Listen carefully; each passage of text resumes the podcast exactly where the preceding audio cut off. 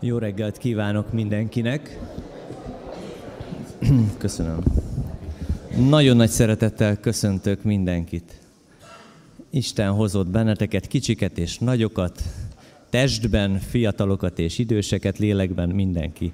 Talán az üdeséget keresi lélekben fiatal. Akik az előtérben vannak, bátorítom őket, hogy jöjjenek be nyugodtan, az első padokban még van hely. Amikor arra gondoltam, hogy most itt valamit mondjak nektek, akkor egy olyan sztori, egy olyan történet jutott eszembe, bemelegítésképpen, ami az életből jön. Egy héttel ezelőtt szüleim ünnepelték a negyvenedik házasság évfordulójukat, és családi ünnep volt. Hugom, Rózsa és ugye a férje, Oláh Zoli kisgyermekével történt, Lacival. Laci nem akart nagyon oda menni előtte a feleségemhez, Andihoz, és váratlanul azt mondta, hogy szeretnék odaülni, nem tudom, hogy mondta pontosan, szeretnék odaülni Andi, vagyis a feleségemnek az ölébe. Nagyot néztünk, de hát jó, hát persze rokon, oda csücsült az ölébe, terített volt ugye az asztal, már sütinél jártunk egyébként, és hát a következő mozdulat sor játszódott le, hogy na most már jó neked, Lacó? Süti. Ott volt előtte, pont Andihoz közelebb egy hatalmas adag sütemény, és neki az kellett. És folytatódott ez a sztori, hugom megírta Messengeren, hogy hétfőn, amikor megkérdezte, hogy Laci, merre felé, vagy hol voltunk tegnap? A mamánál. És ki volt még ott? Süti. Azon gondolkodom, hogy vajon milyen szívvel jöttünk ide? Tényleg Jézusnak, vagy Istennek csak a sütije kell, vagy ő maga, vagy a kapcsolat vele. Ezért jutott eszembe. Tévedés ne essék, ő sütit is akar adni, áldásokat is akar adni, főfogást is akar adni, elkészítette a főfogást, hogy örök életünk van.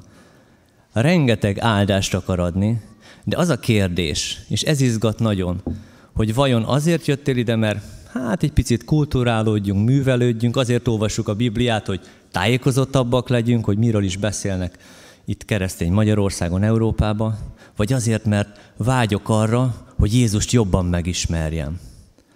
Egy nagyon jól ismert igét szeretnék felolvasni, és hát ezzel kapcsolatosan választottam az énekeket is. Filippi kettő, hogy Jézus ki is.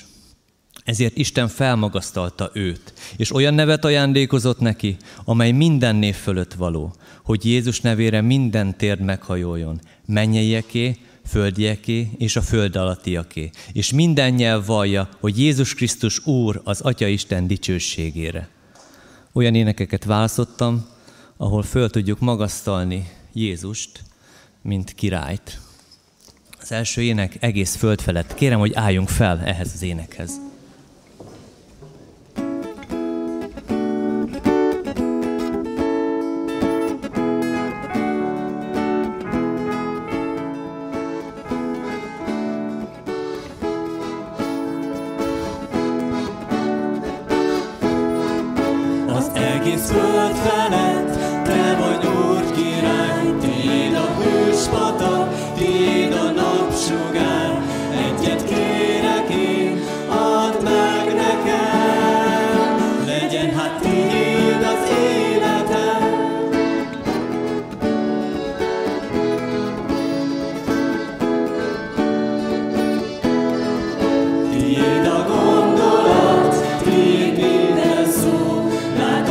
She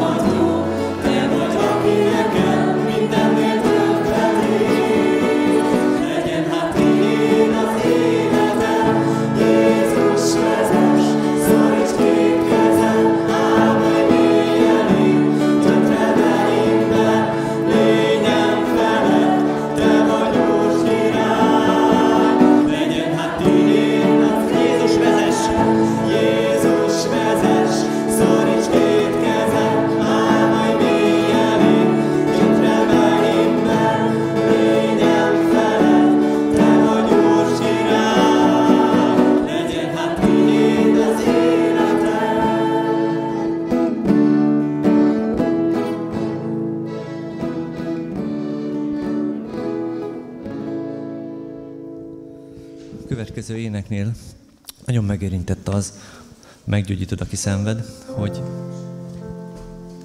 azt énekeljük, hogy végy teljes uralmat az én szívemen, az én életemen, az én életcéljaimon keresztül.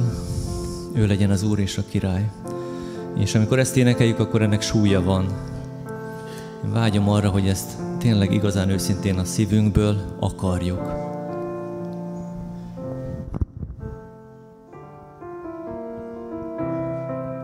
Meggyógyítod, aki szenved, mennyei erővel, a fájdalmas szívüt betöltöd örömmel. Úr Jézus, életünk fölött végteljes uralmat, hogy szent népedhez méltón várjuk nagy napodat.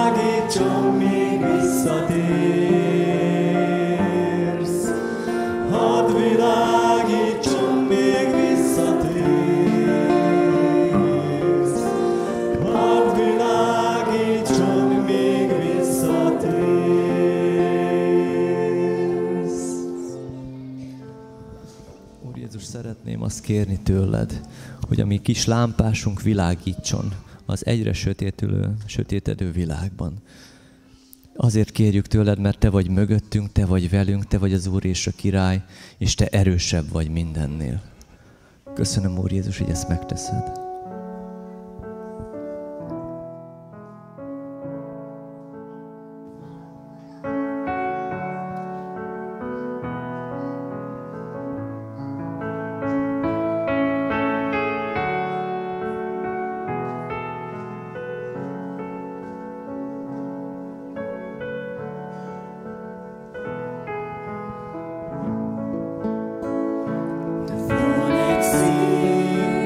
Yeah.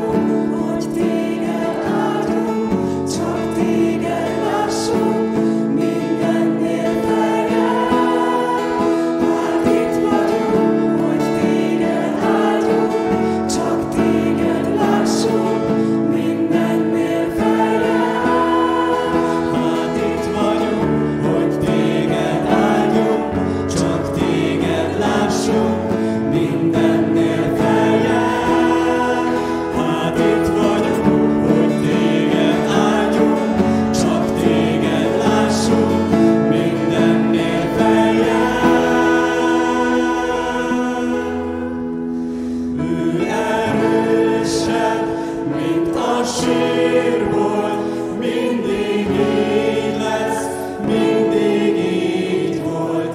Ő mentett meg, ő tett újjá, győztes Jézus Úr király.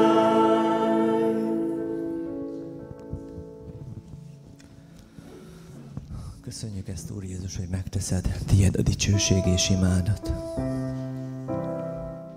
Szeretnénk nem csak a szánkkal, a szívünkkel is ezt énekelni, ezt mondani a hétköznapokban is, így élni. Tied a dicsőség és imádat, felemeljük kezeinket és dicsérjük szent nevet. Tied a dicsőség és imádat, felemeljük kezeinket, és dicsérjük szent nevet. Ó, hatalmas, keze nagy csodákat tesz, vele senki nem ér fel, vele senki nem ér fel. Ó, hatalmas, keze nagy csodákat, vele senki nem ér fel, vele senki nem ér. Tied a dicsőség, tied a dicsőség és imádat, felemeljük kezeinket és dicsérjük szent nevet. Tied a dicsőség és imádat, felemeljük kezeinket és dicsérjük szent nevet. Ó, hatalmas, keze nagy csodákat tesz, vele senki nem ér fel, vele senki nem ér fel. Ó, hatalmas, keze nagy csodákat tesz, vele senki nem ér fel, vele senki nem ér fel.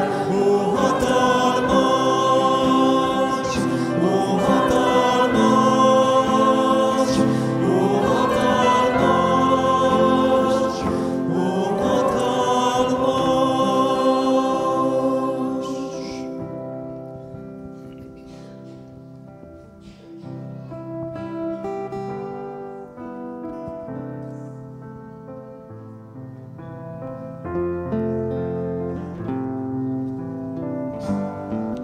Isten fia,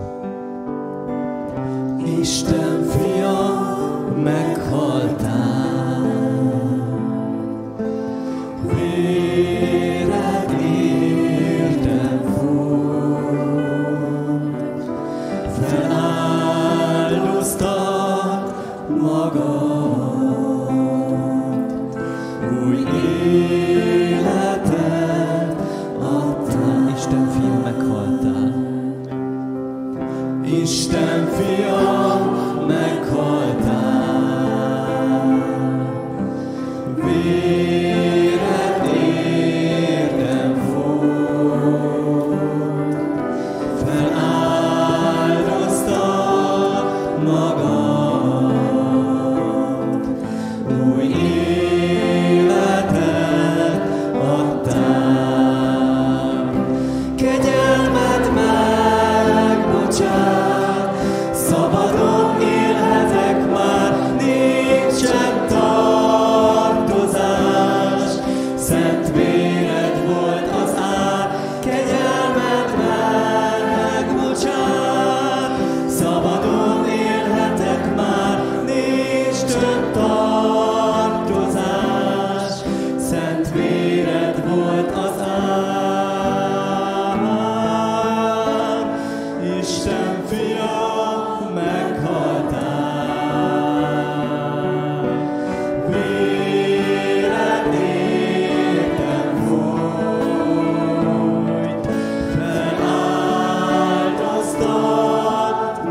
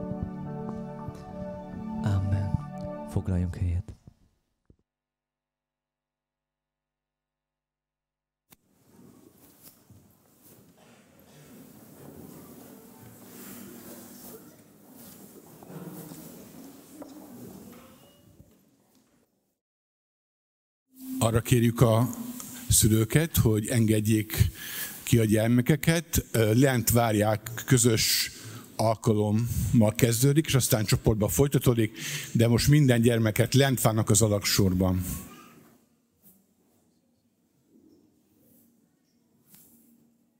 Nagyon nagy szeretettel köszöntek benneteket, és két igével szeretnélek benneteket buzdítani.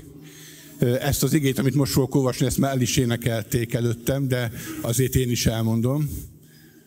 Legyetek készenlétben, mindig legyetek teljesen felöltözve, és a kezetekben mécses mindig égjen. Legyetek olyanok, mint a szolgák, akik várják uruk hazaérkezését a lakodalomból. Amikor megérkezik és kopogtat, azonnal kinyitják előtte az ajtót.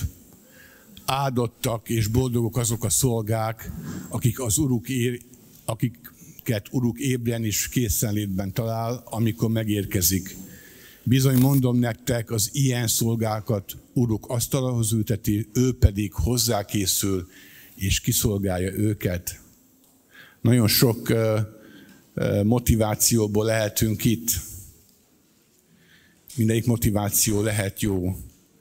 Szeretünk közösségben lenni, szeretünk találkozni egymással, szeretünk békességet nyerni itt az Isten tiszteleten, és ez mind nagyon jó, tényleg kell, de egy dolgot nem szabad elfelejteni, hogy ez kevés. Az ige arra buzdít minket, hogy, hogy legyünk kész. És hiába jövünk el, ha nem vagyunk kész arra, hogy az Úr Jézus bármikor visszajöhet, és akkor minden eldől. Azért vagyunk itt többek között, vagy talán legfontosabb mértékben, hogy ez a készenléti állapotunk meglegyen, erősödjön. Azt mondja az ige még, hogy igaz, hogy valamikor ti sötétségben éltetek, most azonban világossággal vagytok telve, mert közösségben vagytok az Úrral, éljetek ezért úgy, ahogyan a világosság gyermekeihez illik. Ezért vagyunk itt, hogy ebben erősödjünk. Az Isten betöltsön minket az ő Szent Szellemével, és tudjunk világosság lenni bármikor. Ezért fogunk most imádkozni, hajtsuk meg a fejünket, és csendben mindenki a helyén, és aztán hangos imádsággal fogom ezt befejezni.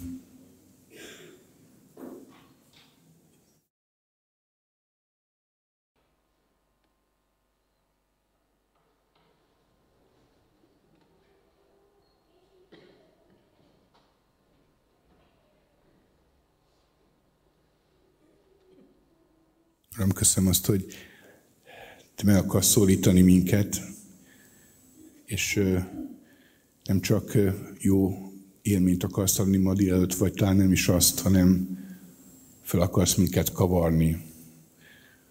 Uram, köszönöm azt, hogy ki akarsz mozdítani a kényelmes székeinkből, és arra hisz minket, hogy világítsunk, hogy mi legyünk a világosság. Az igéd mondja, hogy világosság vagytok. Uram, olyan nehéz ezt felfogni, de te tudsz minket erre felkészíteni. Te tudod megtenni, hogy amivel most igével megerősödünk, avval tudjunk tovább élni mindennapokban. Kérlek, Uram, hogy készítsd a mi szívünket arra, hogy felfogjuk azt, amit Te akarsz, és ne elégedjünk meg azzal, amiben most vagyunk, hanem akarjunk tovább lépni a Te dicsőségedre.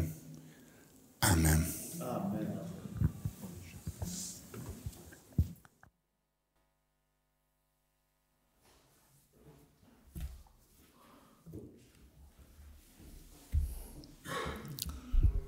Köszöntelek benneteket szeretettel ezen a délelőttön, és ma csak tíz igeverset olvasunk fel, képzeljétek el. Ilyen is rég volt már, hogy rövidebb szakaszt olvasunk a Bibliából. Jelenések könyvének a tanulmányozását folytatjuk, és tíz igeverset olvasunk fel a huszadik fejezet első tíz versét. Jelenések könyve, huszadik fejezet első tíz verse. Álljunk fel, és úgy hallgassuk most Isten igéjét, nyitott szívvel.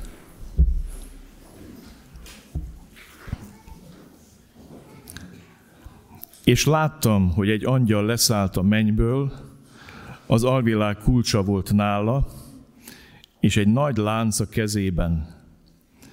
Megragadta sárkányt, az ősi kígyót, aki az ördög és a sátán, és megkötözte ezer esztendőre, levetette az alvilágba, bezárta, és pecsétettet rá, hogy meg ne tévessze többé a népeket, amíg el nem telik az ezer esztendő, azután el kell oldoztatnia majd egy kis időre.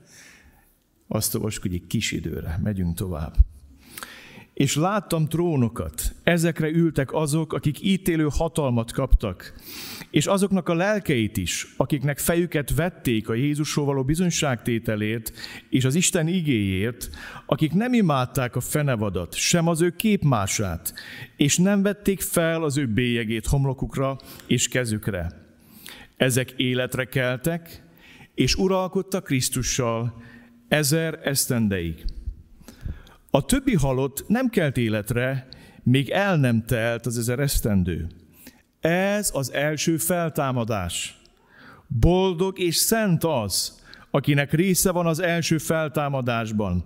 Ezekkel nincs hatalma második halálnak, hanem az Isten és a Krisztus papjai lesznek, és vele fognak uralkodni ezer esztendeig. Amikor pedig eltelik az ezer esztendő, a sátán elbocsátatik börtönéből, és elmegy, hogy megtévessze a népeket a föld négy sarkán, Gógot és Magógot, hogy összegyűjtse háborúra őket, akiknek annyi a száma, mint a tenger fövenye. És felvonultak a föld színén, és bekerítették a szentek táborát, és a szeretett várost. De tűz szállott alá az égből, és elpusztította őket. Az ördög pedig, aki megtévesztette őket, a tüzes és kénes tóba vettetett, ahol a fenevad és a hamis próféta is van. És gyötrődnek éjjel és nappal, örökkön, örökké. Köszönjük, Uram, azt, hogy már találkozhatunk veled az énekekben, az előző bevezető igékben, imádságban. Úgy szeretnénk találkozni ma veled a szóban. Úr Jézus Krisztus, Te vagy a logosz, a testélet ige, és arra vágyunk, hogy ez a felolvasott tíz ige vers,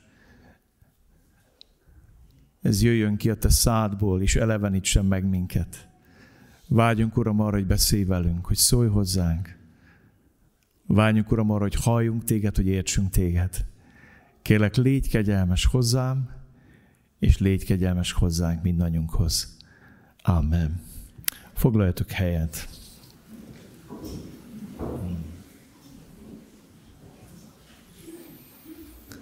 Azért is veszem apróbb léptékekben itt a Jelenések könyvének a végét, mert egyre izgalmasabb témák jönnek, és el kell mondjam azt nektek, talán az egyik legizgalmasabb téma ez a mai, egyre több feltételezésre, magyarázatra okot adó szakasz a Jelenések könyvéből, és uh, hiszem, hogy a Jóisten szeretne valamit mondani ebből a szakaszból.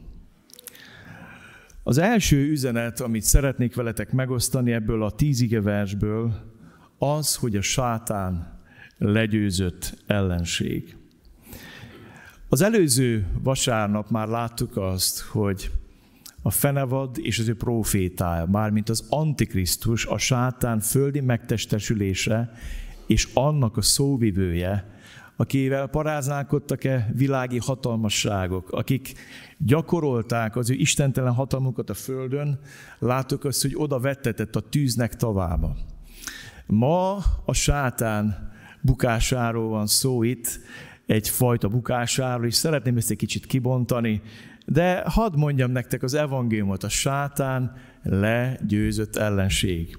És látom, hogy egy angyal leszállt a mennyből, az alvilág kulcsa volt nála, és egy nagy lánc a kezében.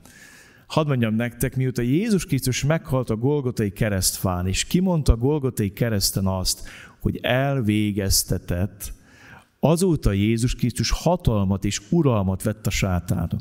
És azzal szégyenítette meg Isten az ördögöt, hogy amikor Isten a leggyengébbnek, a legerőtelenebbnek, a legmegvertebbnek látszott, a legnagyobb veresége is győzelem volt az ördögön. Ezt nagyon fontos megértsük.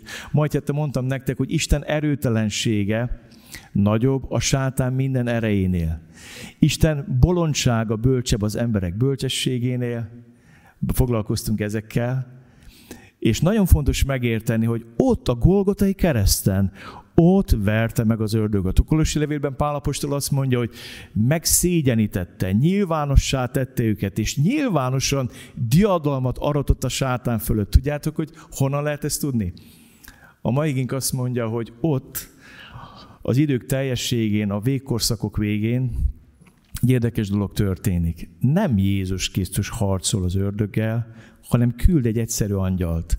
És láttam, hogy egy angyal leszállt a mennyből, az alvilág kulcsa volt nála, és egy nagy lánc. Nagyon fontos, már sokszor mondtam, a Biblia nem dualista, nem azt mondja, hogy ős sötétség és ős világosság, ős jó és ő, ős gonosz. Nem arról szól, hogy mikor ez győz, mikor az győz, nem ying és nem yang. A Biblia azt mondja, hogy egyetlen teremtője alkot ennek a világ mindenségnek, a Szent Háromság Isten, a sátán is teremtmény. És nem lehet egy lapon említeni.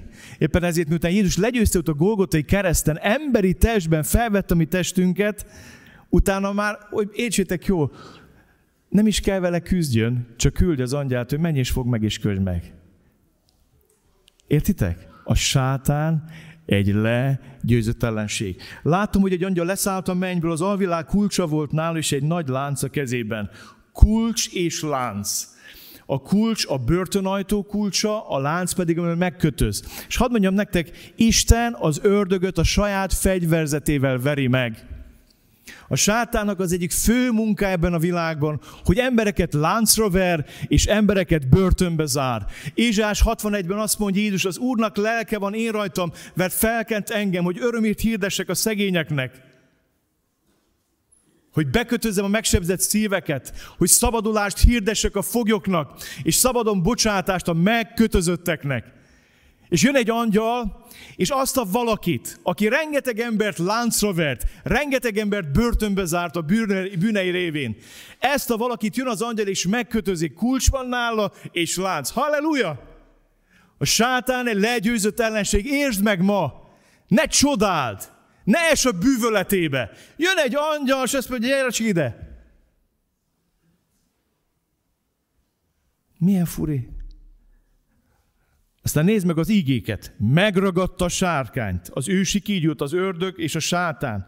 Megkötözte, levetette, bezárta, lepecsételte. Figyeld meg az ígéket. Megragadta, megkötözte, levetette, bezárta.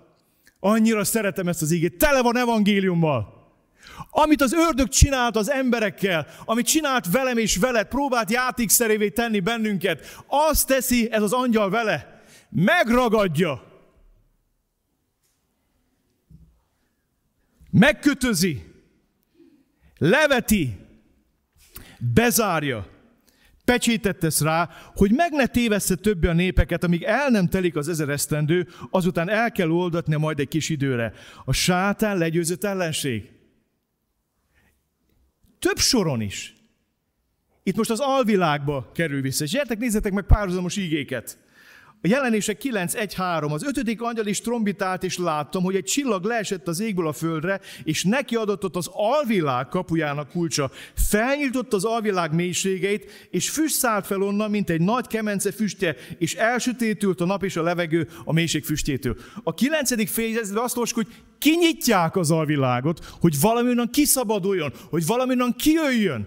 De most a Jelenések könyve végén bezárják az alvilágot, hogy valamit ott bent tartsanak. És nagy a különbség a kettő között, hogy egy ajtót kinyitnak, hogy onnan valaki kijöjjön, vagy bezárnak oda valakit, hogy onnan ne tudjon kijönni. És érdekes, mind a kettőt angyal teszi.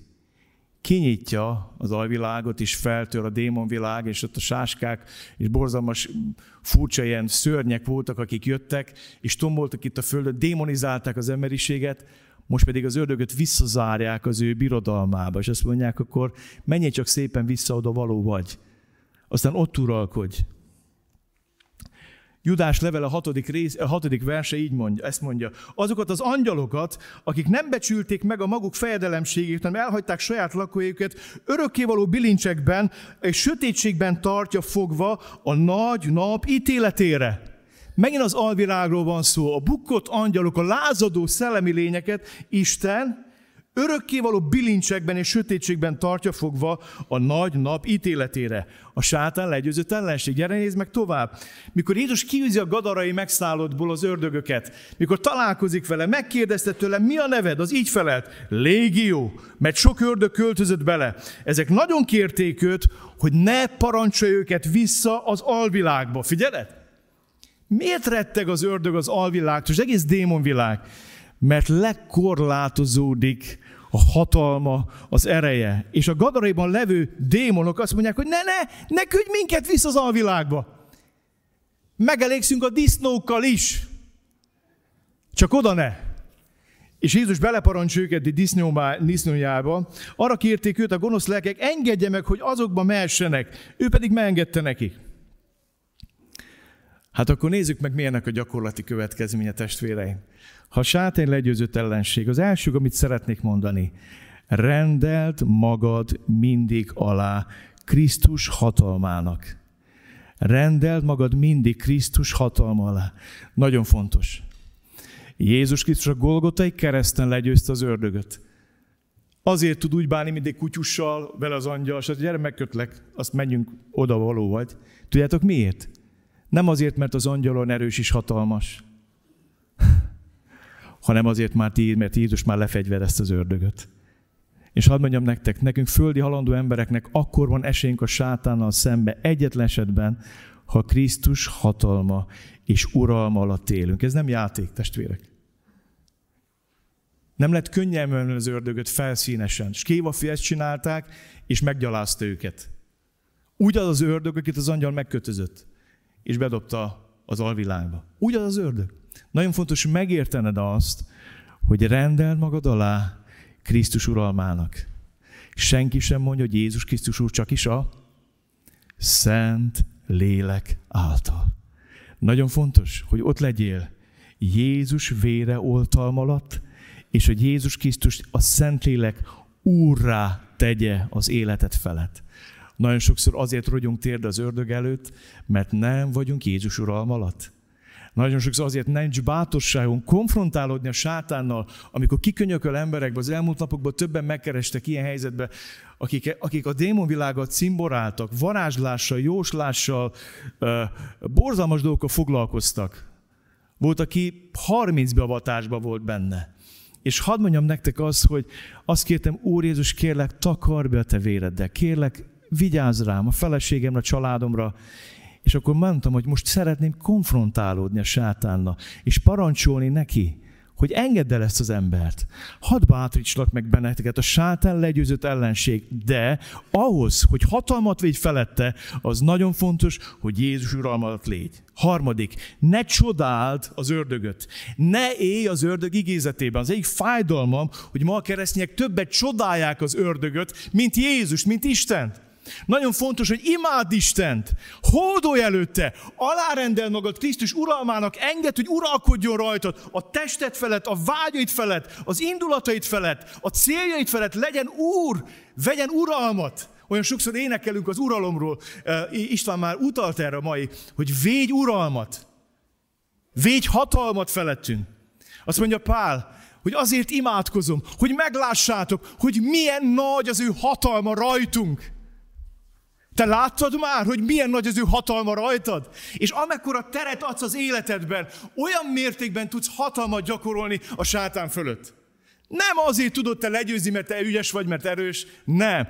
Ő legyőzte a Golgotai kereszten. Ne csodáld! Ne élj az igézetében. De annyira fáj, mikor hívők, hallottad? Mit csinált? Hogy volt? Mint volt?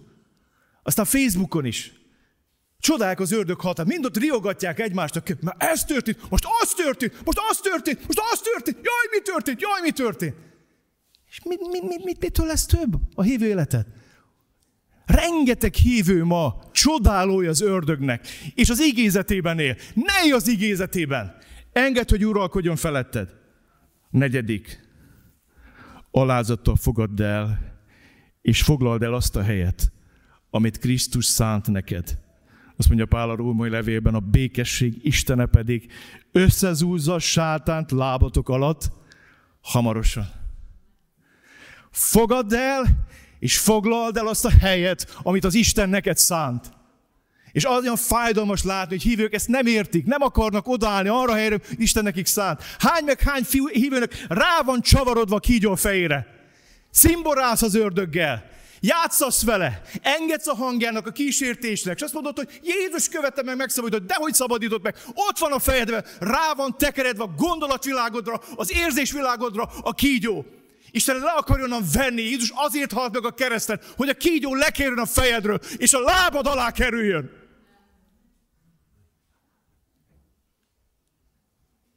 Nem azért halt meg Jézus a Golgotai kereszt, hogy cimborálja az ördöggel. Hogy kokettálj vele, hogy játszodj vele, hogy alkudj vele, hogy párbeszédbe legyél, mint Micuska.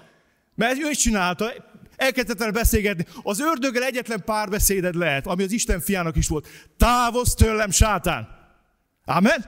Más nincs. Nincs más mondani valunk. Távozz tőlem. Nincs nekünk párbeszédünk az ördöggel. De az, hogy győzz felette, fogadd el, és foglalod azt a helyet, amit Isten szánt neked. És ő fogja összezúzni, nem te, ő fogja összezúzni az ördögöt a lábad alatt. Te gyermeki lelkülettel rendeld magát Krisztus hatalma alá, az ő vére alá, és csak onnan beszélj, és csak annyit mondj, amennyit kell. És mondj ígét, az főleg mond, mert az Isten szava az legyőz az ördögöt. És majd meglátod azt, hogy össze fogja zúzni a lábad alatt. Megyünk tovább. Ez az ezer éves békeország, Krisztus ezer éves uralma, ez annyi kérdést vet fel. És szeretném most egy sajátos oldalon megközelíteni ezt az ezer évet. Azt a címet adtam ennek, hogy a vértanúk mennyei kárpótlása. És láttam trónokat. Ezekre ültek azok, akik ítélő hatalmat kaptak, és azoknak a lelkeit is, akiknek fejüket vették a Jézusról való bizonyságtételért és az Isten igéért, akik nem imádták a fenevadat, sem az ő képmását, és nem vették fel az ő bélyegét a homlokukra és kezükre. Ezek életre keltek, és uralkodtak a Krisztussal ezer esztendeig. A többi halott nem kelt életre, míg el nem telt az ezer esztendő. Ez az első feltámadás. És az a kérdés, hogy van-e a Bibliában máshol is szó erről? Hadd mondjam nektek, hogy van. Nem pontosan így, de ha arra gondolsz, hogy a tizenkét tanítványból tizenegy vértanú halált ad, pontosabban tíz. tíz az életét adta, erőszakosan megrövidítették az életüket, kioltották az életüket Jézusért, János pedig valószínűleg ott halt meg a Pátmos szigetén végelgyengülésben, de hát ő is mártír volt, szenvedett idős korában is Jézusért. Nézd meg a párhuzamos igéket a Bibliában. Jézus mondta, ekkor megszólalt Péter, mikor gazdag ifjúval beszélget Jézus, és azt olvassuk, hogy gazdag ifjú szomorúan elment, Péter ránéz Jézus, azt mondja, hogy hát jó, hogy ő elment. Legalább neki maradt vagyona. És az Péter azt mondja, mi elhagytunk mindent, és követtünk téged. Hát velünk mi lesz? És nézd meg, mit mond Jézus. Jézus erre azt mondta nekik, bizony, bizony, mondom nektek, hogy ti, akik követtek engem a megújult világban, amikor az emberfia beül dicsőségének trónszékébe, ti is tizenkét trónszékbe ültök, és ítéletet tartotok Izrael tizenkét törzse felett. És mindenki elhagyta a házát, testvérét, apját, vagy anyját, gyermekét, vagy földjét az én nevemért. A százszorosát kapja, és megörökli az örök életet. De sok elsőből lesz utolsó, és sok utolsóból első. Ez a második íge. Jelenések könyve arról beszél, hogy mikor az ördög megkötöztetik, és az alvilágba visszakerül, be lesz zárva, meg lett közve, le lesz pecsételve, ez jogilag is be lesz oda zárva, mondhatni így is, a pecsét ezt jelenti, akkor történik egy érdekes dolog. Eljön Jézus, és uralkodni fog a földön. Az antikrisztusi birodalom meghalt, az antikrisztus bekerült a tűznek tavába, prófétával együtt. Azok a királyok, akik ezt kiszolgáltak, azok elpusztultak, meghaltak, a nagy Babilon összedőlt, összeomlott. És lesz egy időszak, amikor Jézus Krisztus fog uralkodni a földön. Ez valami felfoghatatlan. Hogy szoktuk mondani, jöjjön el a te országod, legyen meg a te akaratod mind a mennyben, úgy a földön is. Lesz egy ilyen időszak. Azt, hogy az ezer évet hogy kell érteni, azt ne kérdezzétek tőlem. Mert Péter apostol azt mondja, Istennél ezer esztendő annyi, mint egy nap, egy nap annyi, mint ezer esztendő. Ez lehet, jelentett tényleges ezer esztendőt, jelenthet egy teljes számot, egy teljesség számát a Bibliában, de egy biztos, hogy lesz egy ilyen uralom. Nézzétek meg, Jézus újból beszél erről egy másik igében. Ti vagytok azok, akik megmaradtok velem kísértéseimben, és én örökségül adom nektek azt az országot, ahogyan az én atyám is nekem adta azt, hogy egyetek és igyatok az én asztalámnál, az én országomban, és trónszékekbe ülve ítétek Izrael tizenkét törzsét. Miért adom azt a címet, hogy a vértanúk mennyei kárpótlása? Vértanúk azok, akik az életüket szó szerint megrövidítették Jézus Krisztusért, akik meghaltak Jézusért. Ma is vannak vértanúk, el kell mondjam nektek, nagyon sokan. Azt mondják, hogy sokkal többen, mint gondolnák, mert nagyon titokban történik. Muzulmán országokban, Észak-Koreában, Kínában, rengeteg helyen vannak ilyen helyzetek, és nagyon fontos, hogy megértsétek azt, hogy létezik vértanúság. Azok az emberek, akik odaadták az életüket Jézusért. Richard Wurmbrand tizennégy évet, tizenöt évet volt börtönbe Jézusért. Iszatos dolgok kommentált, de azt mondta, én nem vagyok vértanú, mert nem haltam meg Krisztusért. Kikerült az u es á-ba, és létezett egy szervezet, az a címe, nevük, hogy Mártírok hangja.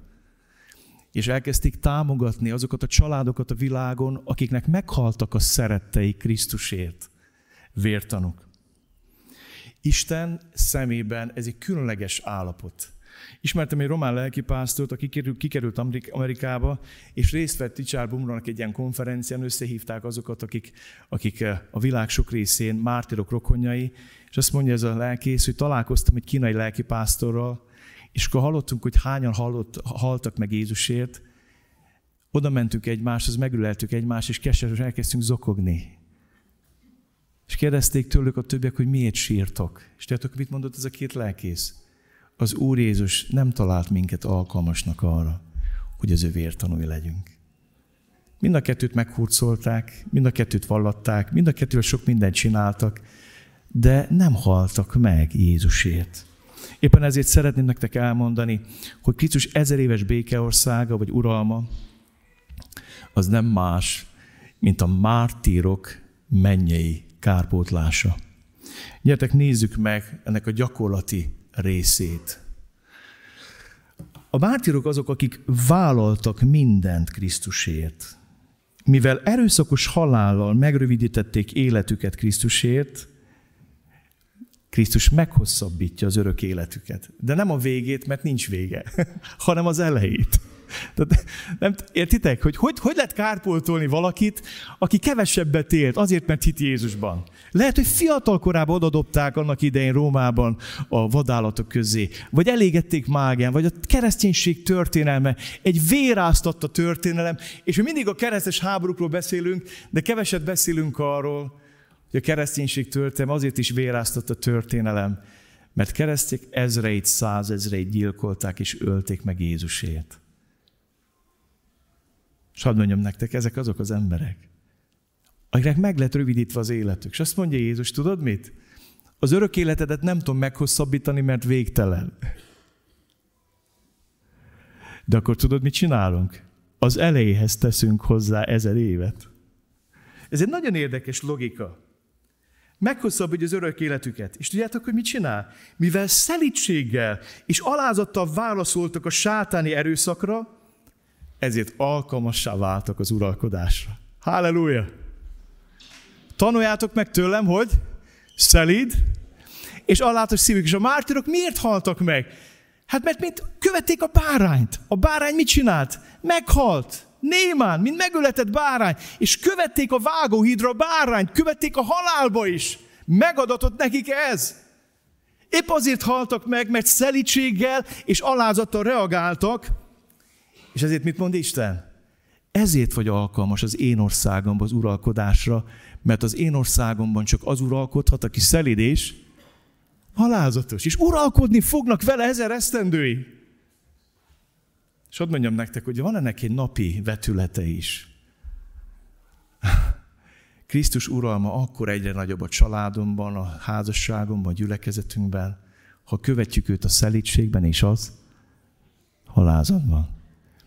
A paprika jancsikat, a felfújt hólyagokat, már elnézést, az önmaguktól eltelt emberek ölik, írtják Krisztus uralmát ezen a földön. És minél több ilyen keresztény van, annál több gyülekezet megy tönkre. Ott az ezer éves uralomban a mártírok, a szelídségük és az alázatuk tette őket készé arra, hogy uralkodjanak. Bumran mondja el, hogy több tiszt megtért a börtönbe. Az egyik vallató tisztje is megtért, aki tépdeste a körmeit, és várt, verte, és ordibált, és fenyegette, és nagyon sok fájdalmat okozott neki. És egyszer utolsó kétségbeesés, azt mondta a börtön ezredes, hogy megöllek, Vumrand. És azt mondta a Vumrand, hogy ezzel nekem nagyon jót fogsz tenni, mert hamarabb találkozok az én megváltómmal, Jézussal. És később ez a katonatiszt megtért. Aztán később, mivel megtért, kirúgták az állásából, és bekerült abba a börtönbe, ahol Wurmbrandot ő kínozta és gyötörte. Aztán tizenöt év után Wurmbrand kikerült a börtönből, és egy reggel hat órakor bekopogott hozzá valaki, és akkor kinyitott az ajtót, látott egy elgyötört arcú embert, és felismerte. Ő volt az a szekus, aki engem rendszeresen gyötört és megalázott. És ő volt az, aki megtért és hitre jutott. Az én szenvedésem révén. És volt ennek a valamikori szekusnak a kezében egy szál rózsa. És azt mondta, Wurmbrand, azért jöttem el. Most szabadultam a börtönbe. És azt mondtam, legelsőnek téged foglak keresni. Azért, mert bemutattad nekem Jézust. És azért, mert Jézus alkalmat adott lehetőséget arra, egy ilyen gonosz élet után, amit én ellened elkövettem, megkönyörült rajtam, megváltott engem, megszabadított engem. És szeretnék hálát adni neked azért, hogy bizonyságot tettél az életeddel Jézusról nekem. És szeretnék tőled bocsánatot kérni. Na ez a krisztusi uralom. Egy egészen más világ. Ezek azok, akik mártírként, vagy valami egészen másként követik Jézust. Nem pökhendien, nem kivagyan, nem önelégülten, nem maguktól meghatódva, nem önmegvalósításuktól megszédülve, követik Jézus szelídségben és alázatban. Hadd kérdezz meg tőlünk ma a Szentlélek, mi követjük őt ebben? Olyan furcsák vagyunk mi hívők, mint a tanítványok. Megtanultak Jézustól ördögöt űzni, megtanultak gyógyítani, megtanultak prédikálni, imádkozni, kérték, hogy tanítsa meg őket. Egyetlen egy leckét nem tanultak meg tőle. Azt, amit kért, hogy tanuljanak meg. Jézus egy dolgot kér, tanuljátok meg tőlem, hogy szelíd és alázatos szívű vagyok. És a mártírokra ez jellemző, a vértanúkra ez jellemző. És kárpótlást kapnak. döbbenetes. Hadd mondjam nektek, hogy Pál apostol beszél a Korintusi levélben arról, hogy Jézus Krisztus ezer éves uralma beletorkollik majd az Isten uralmába. Azután jön el a vég, amikor átadja az uralmat Istennek és az Atyának, amikor eltöröl minden fejedelemséget, minden hatalmat és erőt, mert addig kell uralkodnia, míg lába alá nem veti valamennyi ellenségét. Mint utolsó ellenség töröltetik el a halál, mert Isten mindent az ő lába alá vetett. Amikor pedig azt mondja, hogy mindent az ő lába alá vetett, nyilvánvaló, hogy annak kivételével, aki neki alávetett mindent. Figyeled! Valami döbbenetes dolgot mond itt Pál. Nem csak az ördögöt vetette Jézus lába alá az Atya, hanem önmagán kívül mindent. Félelmetes. A mennyországot. Miért? Mert a szeretete mutatkozott meg a mennyben, és egy olyan valaki, aki életét adja lázadókért, bűnösökért, annak lehet bátran a lába alá vetni mindent és mindeneket. Az ördögöt azért, hogy megtapossa, az embereket azért felemelje, akár a mennyországot is. Neked adott minden hatalom mennyen és földön. És azzal folytatja itt Pál, amikor pedig majd alávettetett neki minden, akkor maga a Fiú is aláveti magát annak, aki alávetett neki mindent, hogy Isten legyen minden, mindenekben. Ugye a Fiú azt mondja, Atyám, én ezt mind tőled kaptam, neked adom vissza. Beletorkolik az egész egy olyan imádatba és dicsőítésbe, a Fiú visszavezet az egész teremtett világot az Isten imádatába és dicsőítésébe, azzal, hogy miután mindent a lába alá vetett az Atya, önként visszaad mindent az Atyának. Ez mondjuk felfoghatatlan mélység. De gyertek, menjünk tovább. És szóljak nektek a hatodik vers tanúságáról. Boldog és szent az, akinek része van az első feltámadásban. Ezeknek nincs hatalma a második halálnak, hanem az Isten és a Krisztus papjai lesznek, és vele fognak uralkodni ezer esztendeig. Sokszor hallottátok ezt a mondatot, hogy aki egyszer születik, kétszer hal meg. Aki pedig kétszer születik, folytasd, egyszer hal meg. Hadd mondjam ma neked ezt az evangéliumot. Aki csak testtől születik, anyaméhen keresztül a világba, az meghal egyszer fizikailag, és egyszer meghal az örök kárhozatra. A második halál az a tűznek tabab jelenések könyvében az örök kárhozat. Korszakokról, korszakokra, végtelenül. De aki megszületik Isten számára, nem csak testből, hanem Szentlélek által megszületik Isten számára, az mindössze egyszer fog meghalni. Egyszer elmegy ebbe a föld életből, és Jézussal lesz egy örökké valóságon keresztül. És most szeretnék egy titkot feszegetni veletek. Nem állítom, hogy megértettem, de szeretnék valamit megosztani, amit Istentől kaptam üzenetként. Miért kell újra eloldani a sátánt? Azzal kezdődött a mai igénk, hogy jött, megragadta, megkötözte, levetette, bezárta, lepecsételte ezer esztendőre, és azt mondja ott a végén, hogy még nem egy rövid időre újra eloldatik. Miért? Amikor majd pedig eltelik az ezer esztendő, a sátán elbocsátatik börtönéből, és elmegy, hogy megtévessze a népeket a föld négy sarkán, Gógot és Magógot. Hadd mondjam nektek, itt a Góg és a Magóg egy ószövetségi szimbólum, és két dolgot jelent. A királyt, illetve a király és az ő népe. Hogy összegyűjtse háborúra őket, akiknek annyi a száma, mint a tenger fövenye, és felvonultak a föld színén, és bekerítették a szentek táborát, és a szeretett várost, de tűz szállott alá az égből, és elpusztított őket. Az ördög pedig, aki megtévesztett őket, a tüzes és kénes tóba vettetett, ahol a fenevad és hamis próféta is van, és gyötrődnek éjjel és nappal örökkön örökké. Hát itt a szenny háromsága, a gonoszság háromsága végén oda kerül a való, de előtte eloldatik a sátán. És miért kell újra eloldani a sátánt? És itt van valami döbbenetes igazság a mai igényben. Azt hinnéd, ha a Földnek nincs más királya, csak Jézus, akkor mindenki kit imád? Jézust. Jézus tökéletes király? Igen? Tökéletes király. Kifogástalan király? Követel hibákat az uralkodásban? Kik az ő alatvalói? A mártírok, a vértanúk, akik az életüket adtuk, adták értük, akik követték őt szelídségbe és alázatban. És megalakul a földön egy tökéletes, hiánytalan, teljes, tökéletes királyság. Az a kérdés, hogy miért kell elengedni az ördögöt egy rövid időre. És ennek van egy nagyon mély szellemi üzenet. Az első, az ember felelős alázadásában. Ma olyasmit látok, egy nagy felelősséghárítás. Szeretnénk az ördögre hárítani minden felelősséget. És beszélünk a világ gonoszságáról, és beszélünk az ördög gonoszságáról, és beszélünk a környezetünk gonoszságáról, és beszélünk arra a világ, minket kísér, de az első dolog, amit meg kell értened, hogy felelős vagy a lázadásban. A sátának identitása a lázadás és a lázítás. És hadd mondjam nektek, az a hátborzongott ebben az igében, hogy ezer év királyság után azt várnád, hogy a föld minden lakója mit csinál? Megtér Istenhez. Jézus Krisztus és a vértanok uralkodása alatt. És amikor eloldotik a rövid időre a sátán, és figyeld meg, nem a királyokat keresi, mert királyok már nincsenek, Jézus a király. Azt mondjuk, elmegy a föld négy sarkára, a szélekre megy, a perifériára megy, azért megy oda, hogy a tömegeket megtévessze. A királyt nem tudja, mert Jézus. Ezért elmegy a föld kerekségének a szélére, a négy sarkára, így értsd, a szélekre megy.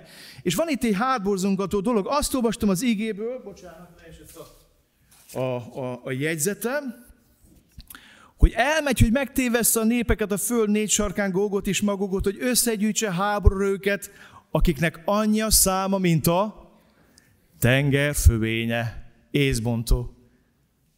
Hát hogy lehet ez? Hogy lehet ez? Hogy lehetséges ez?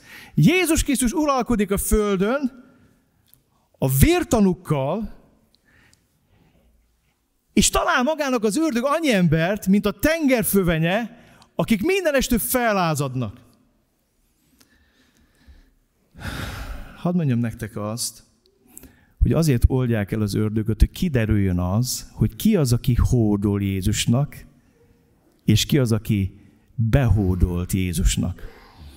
Elkezd mondjam nektek, mióta ember van a földön, mióta világ a világ, mindig rendszerek irányították ezt a világot. Akár világszinten, akár országok, mindig valamilyen rendszer. És mindig voltak emberek, akik tiszta szívből hódoltak az aktuális politikai kurzusnak, és mindig voltak, akik behódoltak. Különbség van a hódolat és a behódolás között. Az egyiket a szeretet mozgatja, a szeretet motiválja, a meggyőződés motiválja, a másikat mi motiválja? A félelem. A félelem. Amikor a sátán eloldatik, akkor kiderül az, hogy abban az ezer évben ki az, aki imádta Jézus teljes szívből is hódolt neki, és ki az, aki csak behódolt neki. És itt szeretném, hogyha picit elgondolkoznánk. Aki Krisztusnak behódol, az igazából a sátánnak hódol. Aki Krisztusnak csak behódol, az a sátánnak hódol. Ezért nem hiszek a keresztény államban. És ezt mindenféle politikai felhang nélkül mondom. Illúzió kergetése egy keresztény ország megvalósítása földön, tudjátok miért? Mert mindig lesznek hódolók, és lesznek behódolók. És mindig lesznek a, az erők és a hatalmak között is olyan emberek, akik leáratják széltében hosszában a kereszténységet, mások pedig hiteles életet élnek.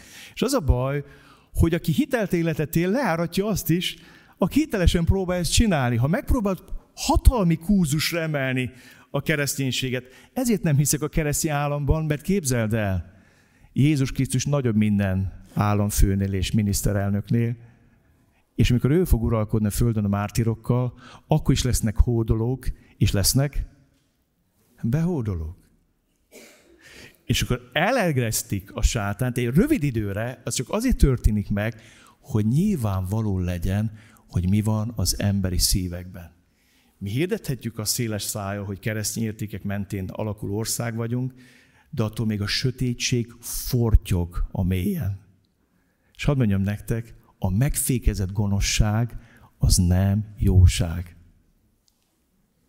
A a féken tartott gonoszság, a megfélemlített gonoszság, az nem jóság. Ha te csak azért vagy jó, mert félsz, akkor valami nagy baj van az életedben. És hadd mondjam nektek, rengeteg hívember félelemből behódol.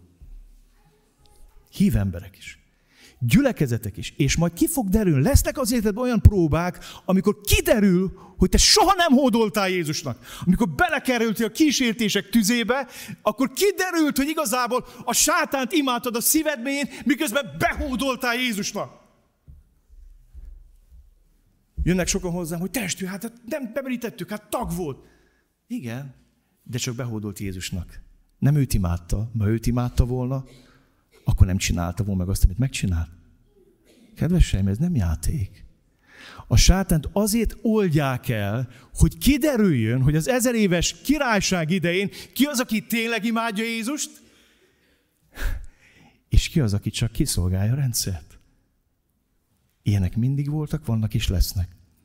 És van egy rossz hírem, drága gyülekezet, az utolsó nap meg fogja mutatni, hogy köztünk ki az, aki igazán imádja őt, szeretetből, félelem nélkül követi őt, és ki az, aki csak megfelel baptista szokásoknak, kereteknek, elvárásoknak, szülőelvárásoknak, meg gyülekezeti elvárásoknak. Ki az, aki behódol, de szíve még nem imádja.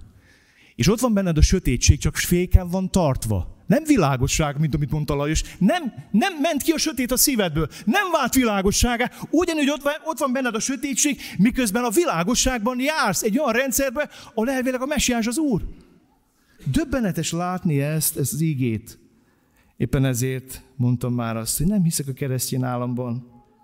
Ez egy nagyon érdekes, sajátos dolog. A sátán eloldatik, hogy kiderüljön, hogy ki hova tartozik. És található egy tengerfüvennyi nép, aki fellázadt. És hadd mondjam itt el nektek, hogy van olyan lázadás, amit már csak az ítélet követ. Ez nekem egy nagyon üzen, nehéz üzenet volt. Sokat imádkozok emberekért, közbejárok emberekért, küzdök emberekért, majd arra ébredek, hogy eszembe jutnak nevek. Aztán egyből veszem az ígét és olvasom, mert érzem azt, hogy kell az íge, mert különben nagyon nehéz. És mindig azt kérem, Uram, mentsd meg, ne engedd, hogy egyből az ítéletedet kell megkóstolja. A mai igénk arról beszél, van olyan lázadás, amit már nem kegyelem követ, hanem mi. Azonnali ítélet. Azt olvasok, ez a hatalmas sereg, a sátán, itt már nem antikrisztus, meg proféta, itt maga sátán jön ennek a seregnek az élén, hogy körbekerítse a szeretett várost, és körbekerítse Krisztust, és az ő vértanú kormányzóit. És az ige azt mondja, hogy nem harcol ellene se Jézus, se a kormányzók, itt semmiféle nagy háború nincs, tűz jön le az égből, mint Sodomára és Gomorrára, és megemészti őket, és pont is vége. Hadd mondjak ma egy nagyon komoly üzenetet neked. Ha tolod a kegyelmi időt, ha játszol az Istennel, és azt mondod, hogy van még időm, ha ne talán mégis igaza van ennek a furcsa ígéhirdetőnek, meg annak, amit mond, szeretnék neked mondani valamit. Ne játsz az Isten kegyelmével. Van a húrnak egy olyan feszítése, amikor már nem lehet tovább feszíteni, mert elszakad. Isten kegyelme minőségben végtelen, nem térben és időben. Nincs olyan sok bűnöd és olyan nagy bűnöd, amit ne tudna megbocsátani. De térben és időben igenis véges. Ha visszaélsz a kegyelemmel, lesz egy nap, amikor egyből ítélet jön. Sodoma és Gomor addig feszítette a húrt, amíg elfogyott a kegyelmi idő, és jött a tűz. És itt ezt olvassuk. Föllázadtak, és ott már nem volt újabb evangélium hirdetés, csak ítélet. Húha, rohan az idő, de remélem, hogy meg tudom még veletek osztani az utolsó néhány gondolatot, amit az üzenetként kaptam az Úrtól. A mai égében még egy dolgot értettem meg, hogy létezik egy sátáni életpálya, modell vagy karrier. Sokszor mondtam azt nektek, az ördög egy megfeszígetett identitászavarba van teremtmény, és minden áron azt akarja eljátszani, hogy ő a teremtő. Meg akar istenölni. A ma emberének egy legnagyobb bűne, tudjátok, hogy mi? hogy elhittük azt, hogy mi megistenülhetünk, hogy mi lehetünk Istennek. Az ördögnek ez egy lényegi része. A mennyből hozza ezt a borzalmas gondolkodást, hogy ki a nagyobb? Én a teremtmény, vagy a teremtő Isten? És mindenáron helyre akar lépni. A sátáni életpálya modell az nem másról szól, mint a kapaszkodásról, az uralkodásról, a leuralásról, a magam alá gyűrésről, a megvetésről, a kivagyiságról, az önmegvalósításról, a másoknak a letaposásáról. Erről szól a sátáni életpálya modell. És velünk mindig fölfele kapaszkodik, azt mondja a Biblia, hogy alázzatok meg magat az Isten hatalmas keze alatt, hogy ő felmagaszton titeket. Aki felmagasztja magát, az megaláztatik. Ez egy törvényszerű dolog. És ameddig Isten Isten, és ő mindig az lesz, ezt a törvényszerű igazságot ő be fogja tölteni. Az ördög mindig kapaszkodik, és mindig ledobják. Kapaszkodik, ledobják, kapaszkodik, ledobják. Nézzétek meg, előbb ledobják a mennyból a földre. Jelenések. És levetetett a hatalmas sárkány, az ősi kígyó, akit ördögnek és sátának hívnak, aki megtéveszte az egész földkerekséget, levetetett a földre, és vele együtt angyala is levetettek. Hallottam egy hatalmas hang, megszólal a mennyben, most jött el az üdvösség, Istenünk ereje, és király uralma, és az ő Krisztusának hatalma, mert levetetett testvéreink vádlója, aki Istenünk szín előtt éjjel és nappal vádolta őket. Jobb könyvében még azt olvassuk, hogy ott mászkál és vádaskodik. És azt mondja a Biblia, levetetett, ledobták, kész. Kapaszkodik a teremtőjére, ledobják a mennyből a földre. Nézd meg a második bukását az ördögnek. A földről és az alvilág mélységében, mai igénk, megragadta a sárkányt az ősi kígyót, aki az ördög és a sátán. Megkötözte ezer esztendőre, levetette az alvilágba, bezárta, pecsétettet rá, hogy meg ne tévessze többi a népeket, amíg el nem telik ezer esztendő. A földön mit akar? Megint uralkodni akar. Átjátsza azt a hatalmat, amit az ember Istentől kapott a sáfárságra, maga kezére. Ezért ő a világ fejedelme. Ezért mondja Jézusnak, ha leborulsz előttem, neked adom, mert nekem adatot, és annak adom, akinek akarom. Majd hát mondtam, hogy azzal kereskedik, ami soha nem volt az övé, hogy megszerezze azt, ami soha nem lett az övé. Erről volt szó majd hát, és ezt csinálja. És ha a földön is uralkodni akar, egy szinten lejjebb megy. Mit olvastunk? Ma igénybe. Megfogták, megkötötték, ledobták, bezárták, lepecsételték. Menj, föld, alvilág. Nézd meg a harmadik szintet. Egy rövid időre elengedik az ördögöt. Egy rövid időre ő maga, nem a Antikrisztus meg a fennevad, ő maga uralkodik, és nézd, mit mond az ége. Az ördög pedig, aki megtévesztett őket, a tüzes és kénes kóba vettetett, ahol a fennevad és hamis próféta is van, és gyötrődnek éjjel és nappal örökkön örökké. Ezt Isten nem embernek szánt az ördögnek. De aki az ördögöt követi egy életen át, sőt szolgálja, az oda is követni fogja őt. Mennyből a földre, földre az alvilágba, megint kikapaszkodik, aztán onnan tűznek tovább. Az örökös kapaszkodó megéli azt, hogy folyamatosan levetik. És hadd fejezzem be valami nagyon szépen. Ma már Pityu idézte ezt. Annyira örülök, hogy a Szentlélek úgy összerakja ezt a délelőtöt. Nézzétek meg a Krisztus életpálya modellt. Ennyi sötét dolog után. Hadd mondjak nektek valami szép, áldott dolgot. Az az indulat legyen bennetek, amely Krisztus Jézusban is megvolt, aki Isten formájában lévén nem tekintette zsákmánnak, hogy egyenlő Istennel. Milyen volt? Egyenlő volt? Figyeled! Az ördög sose volt az, de az akart lenni. Ő meg egyenlő volt. Azt olvasom. Megüresítette önmagát. Szolgai formát vett fel. Emberekhez hasonlóvá lett. Emberként élt. Megalázta magát, és engedelmes, mint halálig, mégpedig a kereszt halálig. Ezt tette ő. Nézd meg, mit tesz az Atya. Ezért felmagasztolt az Isten mindenek fölé, és azt a nevet adományozta neki, amely minden névnél nagyobb, hogy Jézus nevére minden tér meghajol, mennyeké, földjeké és föld alattiaké, és minden nyelv vagy, hogy Jézus Krisztus Úr az Atya Isten, dicsőségére. Halleluja! Na ez az életpálya modell. És dönts! Melyiket akarod? Az ördögét? Kapaszkodunk, testvér, kapaszkodunk! Vagyoni létre, társadalmi létre, hatalmi létre, kapaszkodunk! Némek a gyülekezetekben is kapaszkodnak. Nem Kecskeméten, de sok gyülekezetben megfordulok. Ó, van, akik azt hiszik, hogy gyülekezet önmegvalósítás helye, ahol megélhetik az ő, mit tudom én, művészetüket. Nem lehet ezt annak hívni, de azt hiszik, és be vannak sértődve, ha nem élhetik meg, meg annyi mindennel találkoztam már. A Krisztus életpálya modell az, hogy egyenlő volt Istennel, és eljött a kereszt halálig, Isten pedig felmagasztalta őt.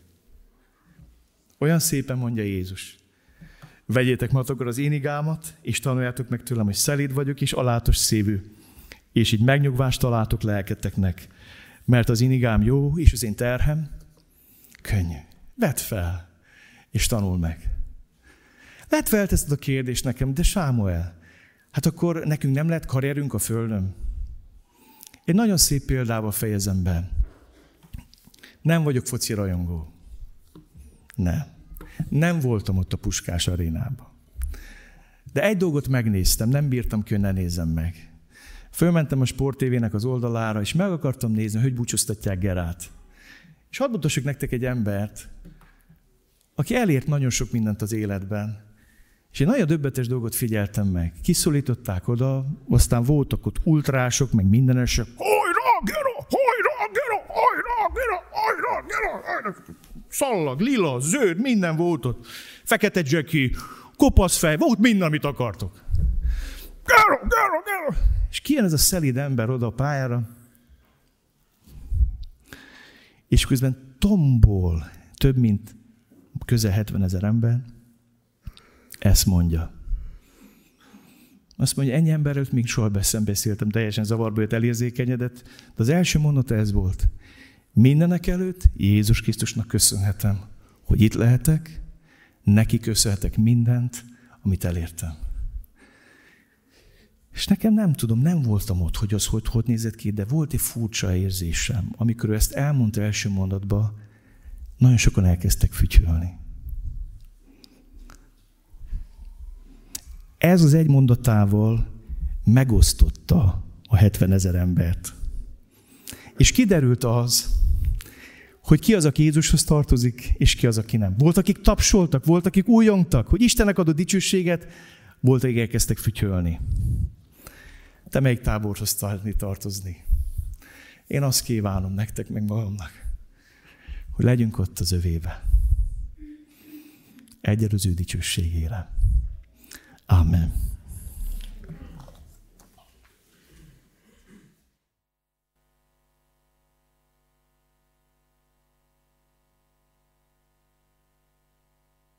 Válaszként énekeljük azt az éneket, hogy Jézus térdet hajtunk. Fel is állhatsz, maradhatsz ülve, le is térdelhetsz. Egy kérdésem van nekem is, hódolsz Jézusnak, vagy behódolsz? Ha hódolsz Jézusnak, akkor ezt most is megteheted az ének alatt. Ha behódolsz, akkor viszont itt a lehetőség, hogy elmondod neki, hogy Jézus, most trónra szeretnélek ültetni az én szívembe. Amint hallottuk is, ez nem egy egyszeri dolog, nem egy nagyon-nagyon mellékes helyzet, ez élet-halál kérdés. Hogy te hódolsz, vagy behódolsz Jézusnak. Én vágyom arra, hogy mindannyian megértsük azt, hogy egyetlen egy lehetséges válasz van minden teremtménynek. Hódolunk neki.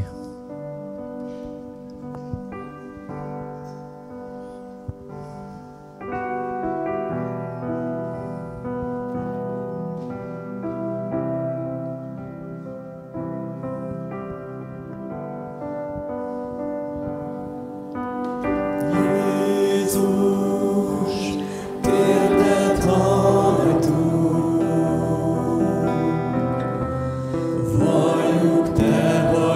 you.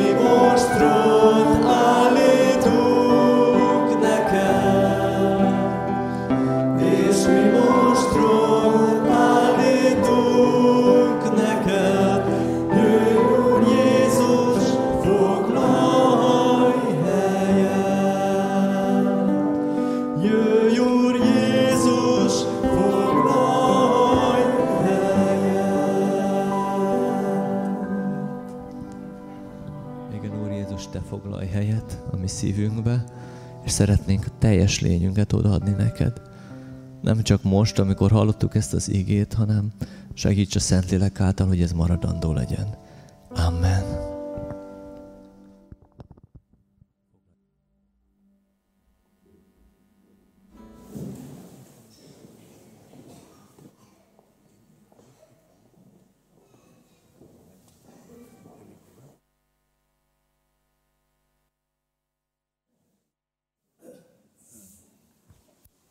Folytassuk az imát,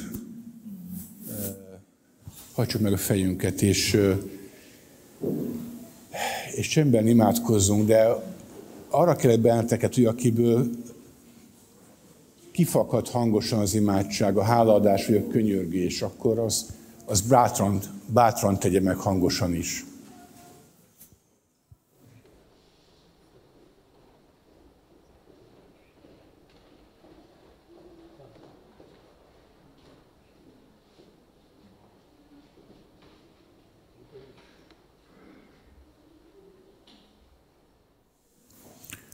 Uram, olyan jó, hogy itt vagy, és olyan jó, hogy megvizsgálsz minket, és olyan jó, hogy van lehetőségünk igent mondani, van lehetőségünk hódolni, van lehetőségünk hozzád lépni, van lehetőségünk változni, van lehetőségünk növekedni, van lehetőségünk gyógyulni, van lehetőségünk szabadulni, és van lehetőségünk jó döntéseket hozni. Uram, kérlek, hogy, hogy legyen a hétköznapunk olyan, amikor téged megvallunk. Tettekkel, viselkedésekkel és szavakkal is. Légy kegyelmes hozzánk, Uram. Amen. A bizonság tevések ideje van. Először Satyát szeretném megkérni arra, hogy tegyen bizonyságot, hogyha itt van. Gyere, Satya! És utána pedig Anikót.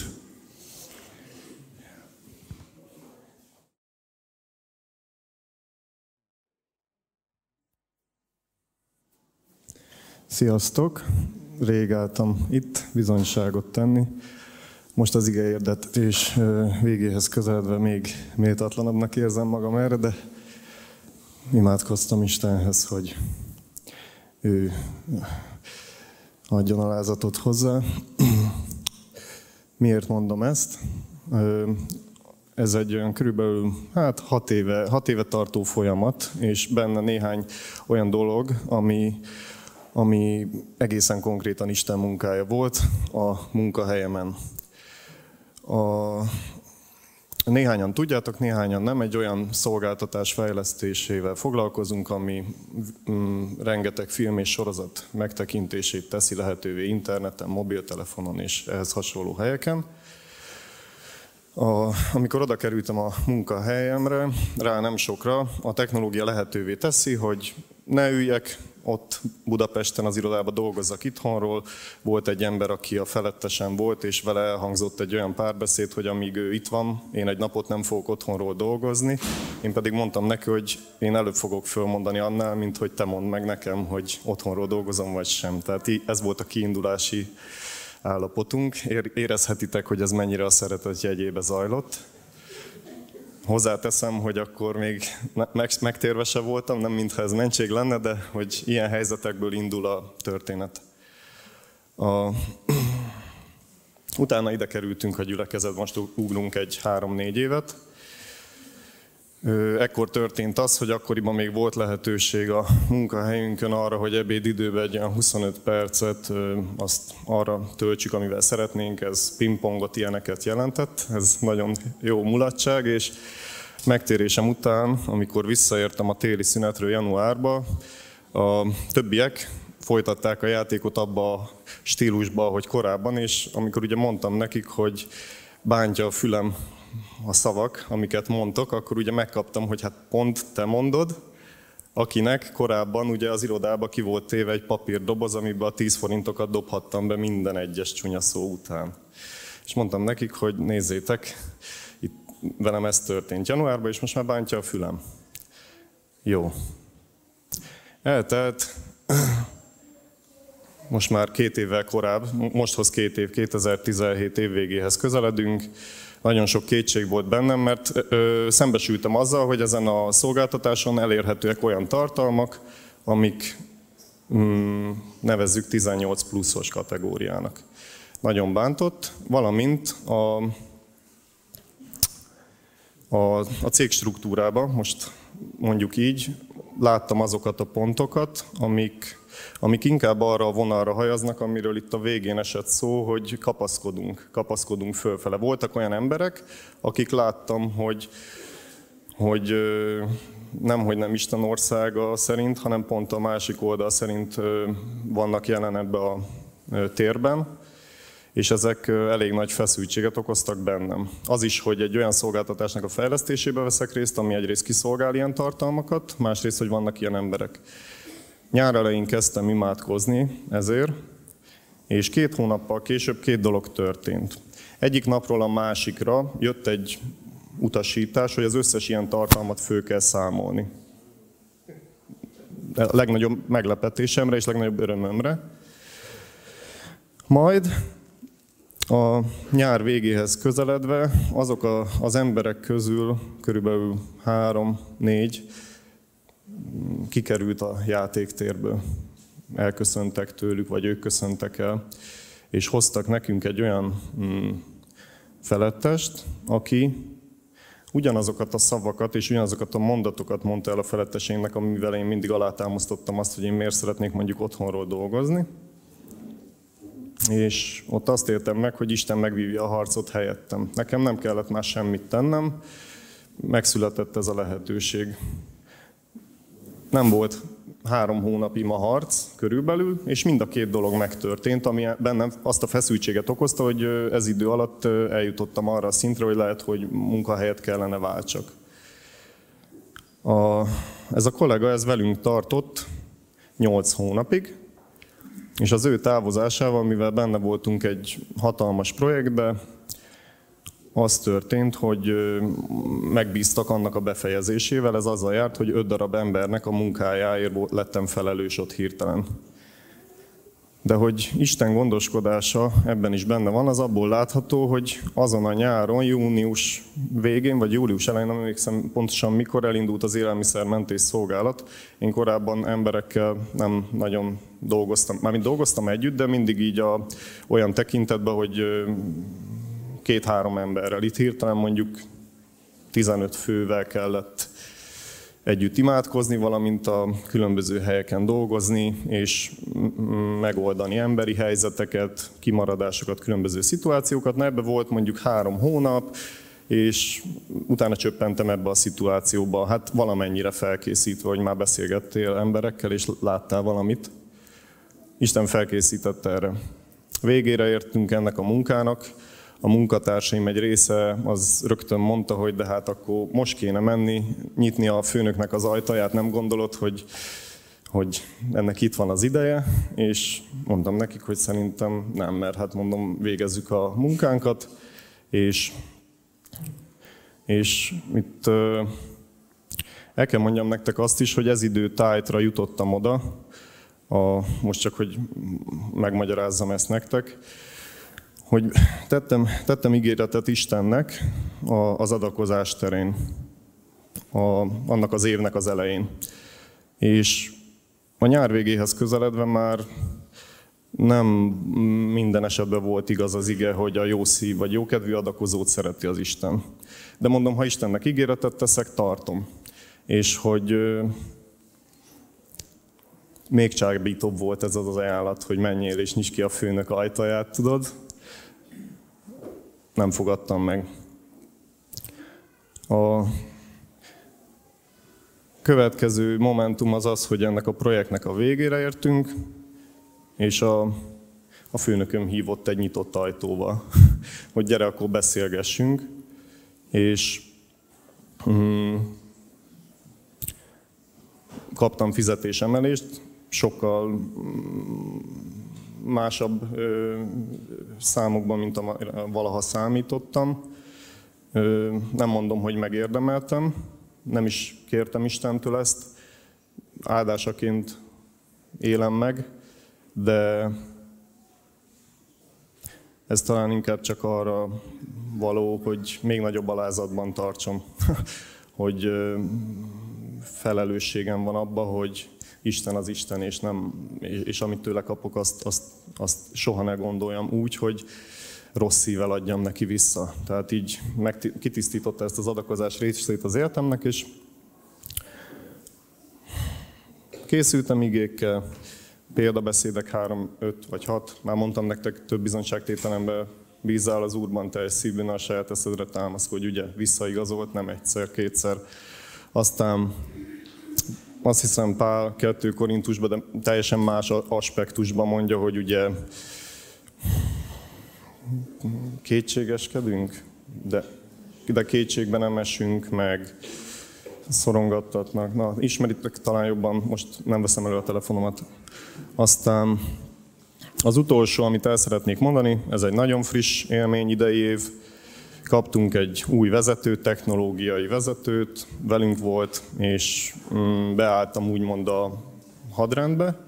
Egy kicsit elkényelmesedtem olyan szempontból, hogy rengeteg teher leesett a vállamról, akkor fő, főlélegezhetek. Három hónap alatt azt képzeljétek el, hogyha a munkahelyeteken beállhat száznyolcvan fokos fordulat mondjuk egy területen, akkor nálunk ez a száznyolcvan fok beállt öt területen. Azt se tudtam, hogy hol vagyok. Ha mondjuk, nem tudom, takarítóként dolgozol, akkor kapsz egy takarítógépet, amin japán gombok vannak. Hogyha cukrászként dolgozol, akkor meg egy új kemencét. Vagy nem tudom, hogy ezt hogy érzékeltessem, de sok aspektusból megfordult. És bízva benne és a feletteseim döntésében én mondtam, hogy jó, rendben, csináljuk. És ez volt az a helyzet, amikor, aminek a végére Isten megtanította, hogy te... Gyermekem, hát megint emberben bízol. Mi történt? Hat hónappal később ez a kollega kapott egy csalogatóbb ajánlatot, továbbállt. Mi maradt utána? A felkavart akvárium, amiben így keressük az utat. És mondtam a csoportban mindenhol, hogy figyeljetek, nem tudok más tenni, imádkozom. Most már tíz fősre nőtt a csapat, minden alkalommal reggent általában név szerint imádkozok értük, és várom Istent, hogy mi történik, még több felelősség, még több helyzet. A lényeg a lényeg, hogy most, mi, most amibe vagyok, hogy Isten, Isten visszaigazol az emberek szaván keresztül, és meglátom azt, hogy mi minden történt rosszul abban az időszakban, amikor én elengedtem azt, hogy ez ember csináljon, amit akarjon, és én meglanyhultam abba a tekintetben, hogy imádkozzak a munkahelyemért, vagy azokért az emberekért, akik közvetlen kapcsolatban vagyok.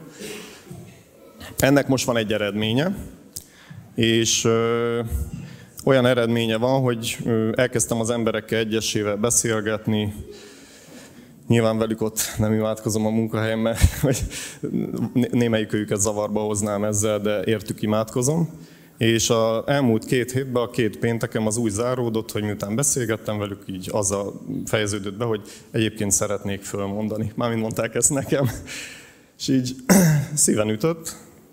Az egyik őjüket, azt mondom, elengedtem, mármint úgy testben és lélekben, meg gondolatban is. A másik ójuk, ez most tegnap előtti eset, várom a holnapot, hogy Isten mire vezette őt a hétvégén, mert imádkozom ő érte is.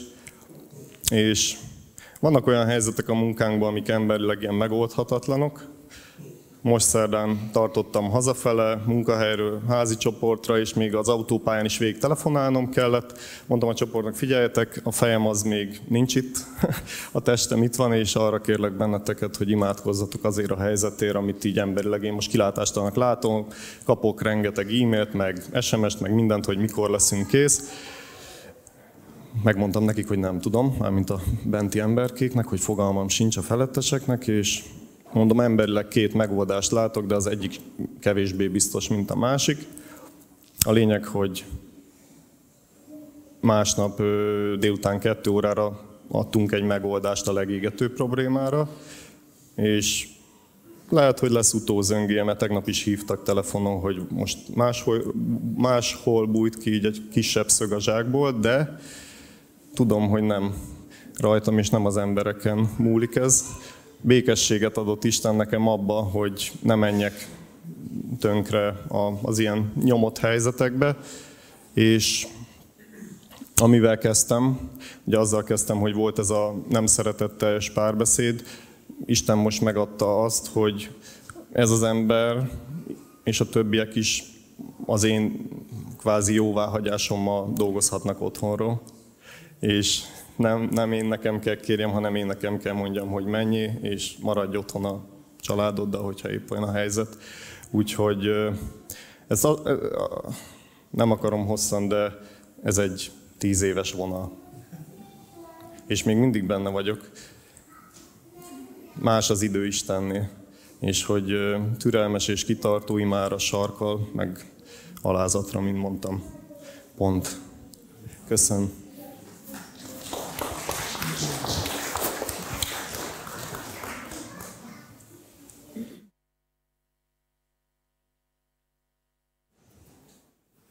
Köszönöm, igyekszek nagyon gyors lenni így Satya után. Én röviden annyit szeretnék csak mondani, hogy az előző istentiszteletén ez a babiloni értékrend lerombolása és a Krisztus központú életnek a kialakulása, hogy mennyire tetten érhető az én életemben, hogy amikor még nem voltam megtérve, az nagyon, nagyon karrierista voltam, és nagyon abba bíztam, hogy hogy ha keményen tanulok, meg dolgozok, akkor milyen szuper karrier vár rám, leginkább külföldön, és nem is Magyarországon. És persze szeretnék családot, de hát azért ez mégiscsak a, a munka és a karrier keretein belül valósulhat meg. És, és amikor megtértem, Isten szépen lassan átformálta a gondolkodásomat, és ezt, ezeket a babiloni értékrendeket, ezeket a jól fölépített bábeli tornyot úgy szépen elkezdte bennem bontogatni, és, és teljesen megszabadított ettől a, az értékrendtől, ezek, ezekben a keretek között való gondolkodástól. És, és annyira, annyira csodálatos megtapasztalni azt, amiről, amiről most is hallottunk, hogy, hogy minél inkább teret adok Krisztusnak a mindennapjaimban, a hétköznapjaimban, annál inkább, annál inkább élek meg csodákat, és annál inkább tapasztalom a békességét, és a szeretetét, és, és azt, hogy mi az igazi érték. És egyre inkább azt tapasztalom, hogy, hogy Krisztus az igazi érték, mindegy, hogy milyen szituációban, munkahelyen, otthon, a gyerekekkel vagyok. És ezt nagyon, nagyon jó megélni, és, és közben viszont jó megélni azokat a csodákat, amik, amikről így Satya számolt be, hogy, hogy így tényleg az elmúlt három év alatt így lépésről lépésre vezeti, vezeti Isten az ő munkahelyén, és, és hárítja el az akadályokat, és, és, és tényleg maradj veszten és veszteg, és tudd, hogy én vagyok az Úr, és hogy ezt tapasztaljuk, hogy, hogy lehet, hogy évekig kell veszteg maradni, vagy úgy egy helyben maradni, és megtapasztaljuk azt, hogy Isten helyettünk harcol, oda küld embereket, akik a, a saját gondolatainkat, a mondatainkat mondják ki, és aztán elviszi őket, hogy, hogy közben meg a másik oldalról jó megélni azt, és látni, hogy, hogy hogy Isten a munkahelyben is Isten, és a munkahelyeink is számítanak neki is. És csoda volt megtapasztalni tegnap, én is láttam, de csak videón, a, a Gera Zoli bizonyságát, hogy, hogy mindenünk, amink van, azt Krisztusnak köszönhetjük. És azt is, amiben most vagyunk, és egy hála, hála van a szívemben, hogy Isten dolgozik rajtunk, és vezet bennünket.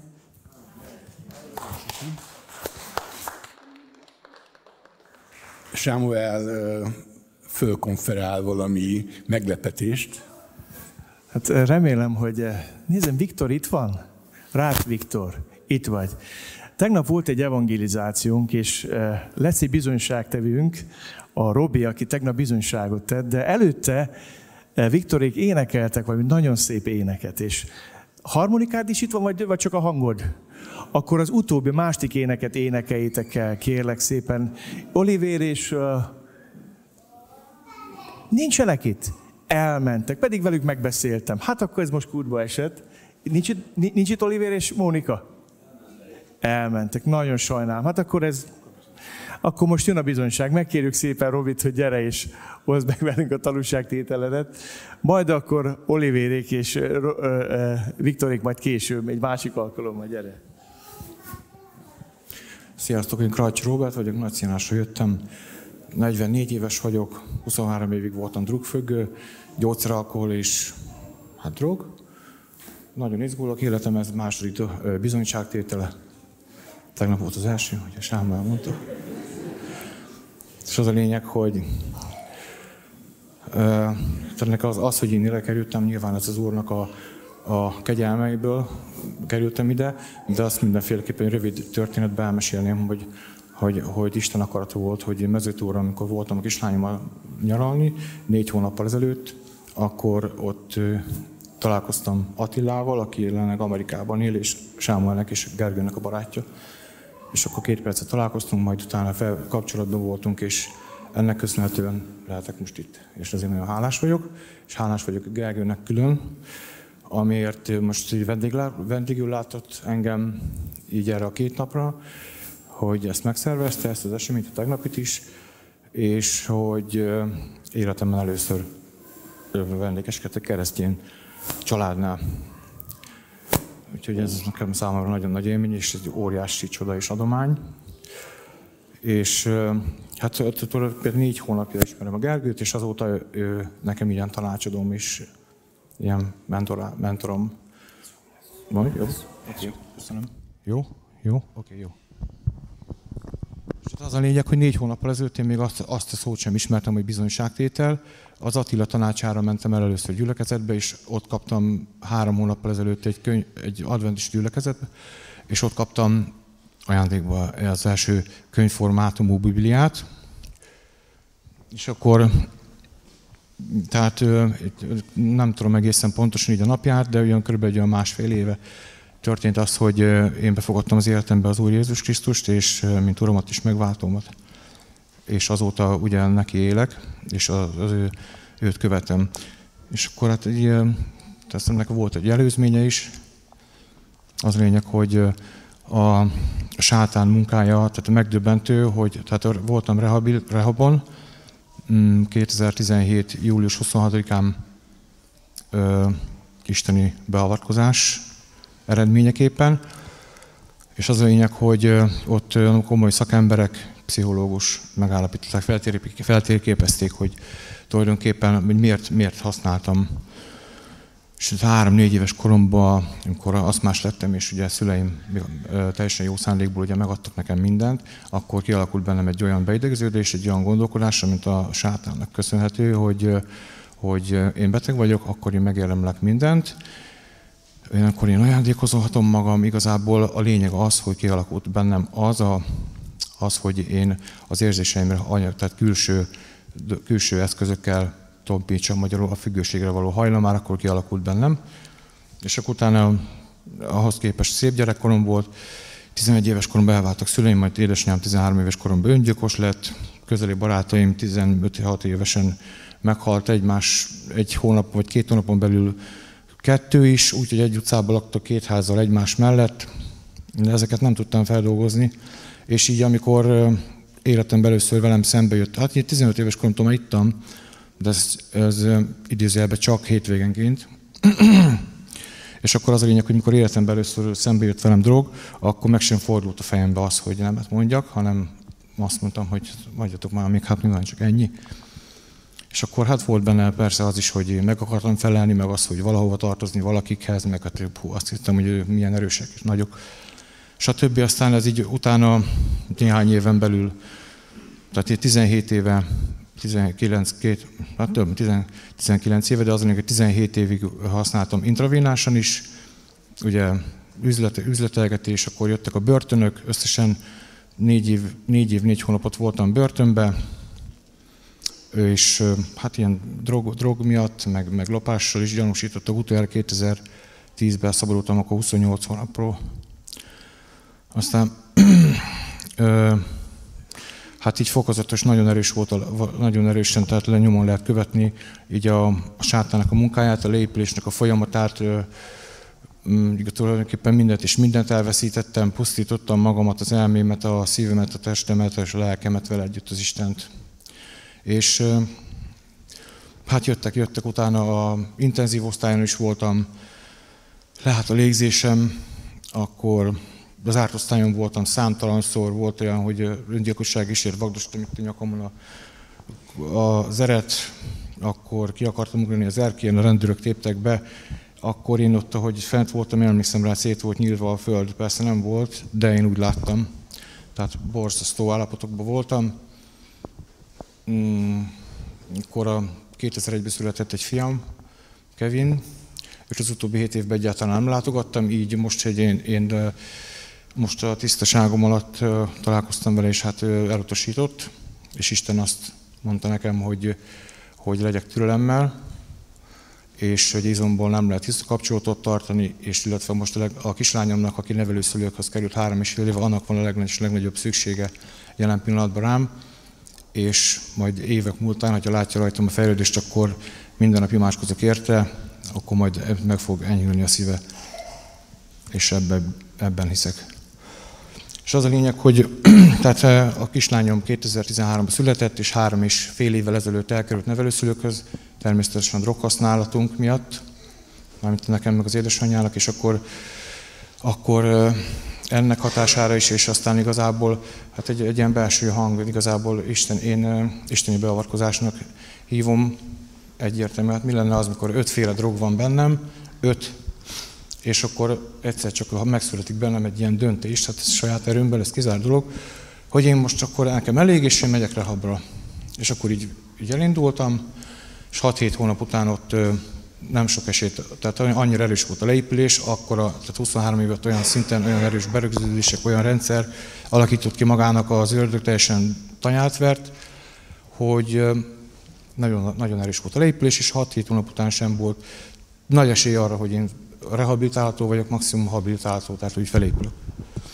És akkor ott az első magokat ott, ö, ült, ott lettek előtetve, a jó magok, ott a pszichológusunk Sándor egy csoport, egy önismereti csoport után így visszafordult, és így annyit mondott, mert ugye az a rehab, ahol én voltam, az nem a hit, hitelen alapszik, vannak olyanok is, de ez, ez speciál nem. És akkor ő mondta, hogy, hogy nyugodtan kérjünk fentől is segítséget. És akkor ez így, persze nem kértem, de a magok azok el lettek ültetve. És akkor az a lényeg, hogy terápia után terápia után eltelt két-három hónap, és az a lényeg, hogy teljesen beszűkült minden. Én úgy éreztem, hogy, hogy nekem semmilyen kiutam nincs, és akkor, és akkor Isten megszólított, beszélt hozzám. Tehát igazából nekem senki nem mondta azt, hogy én higgyek, vagy imádkozzak, vagy, vagy ismerjem meg az Úr Jézust, hanem, hanem, hanem önfejlesztő irodalmokon és videókon keresztül ismertem meg őt. És ezután jöttek a bűnvallások, és igazából ekkor kezdtem azt érezni először, hogy ezek a folytó kötelékek, hogy igazából van remény, fényességet éreztem, reményt éreztem napról napra, és akkor minden, tehát onnastól kezdve így azt éreztem, tudtam, azt tudtam mondani, hogy mikor történtek velem a kisebb-nagyobb mindennapi csodák, hogy felnéztem az égre, és azt mondtam, hogy igen, én tudom, Uram, hogy ez is tőled van, és, hogy, és köszönöm, és hálás vagyok neked. És uh, ugye rettenetes, uh, rett, nagyon-nagyon uh, romlott és beteg uh, alakult a gondolkodásom, a lelkilátásom, tehát a gondolatrendszeremben nagyon belemászott az ördög, és uh, nagyon sok olyan gondolat van, ami kísért, kísért rettenetesen nagy kísértő, és hatalmas erővel akar próbál vissza magával ragadni újra. És uh, tehát amióta ugye hiszek az Úr Jézus Krisztusban, azóta van hatalmam azt mondani, most nem tudom, hogy pontosan ezt az ige, de valószínűleg nem tudom pontosan, de azért van hatalmam azt mondani ezeknek a gondolatoknak, hogy nincs helye a szellememben és a gondolataimban, mert Isten gyermeke vagyok, és, és ő vezet engem. Aztán az a lényeg, hogy tehát a terápiába, terápiába is, terápiát azt méltán tudnám hasonlítani mondjuk a a Bibliában megismert Betesdához, a Könyörület és Irgalom házához, ahol ugye betegek arra, annak a reményében ott vannak, hogy majd a felkavart vízbe, hogyha belejutnak, akkor meggyógyulnak. Természetesen ott is nagyon sokan vannak, és nem mindenki jön ki gyógyultan. Ez ilyen egy, egy rehabilitációs intézet is ilyen, hogy ott is bemegy nagyon sok ember, és hát mondjuk mondok, mondok számokkal, például támasztom alá, hogy például egy évből bemegy száz, százötven maximum, két, vagy esetleg kétszáz ember egy évben, és abból egy, kettő, maximum három tudja végigcsinálni, és akkor arról nem beszélve, hogy abból mennyi marad ténylegesen tiszta. Tehát ez egy óriási áldás és kegyelem, ami velem történt, az, hogy ilyen mélységekből, ilyen extrém mélységekből kiemelt az Úr.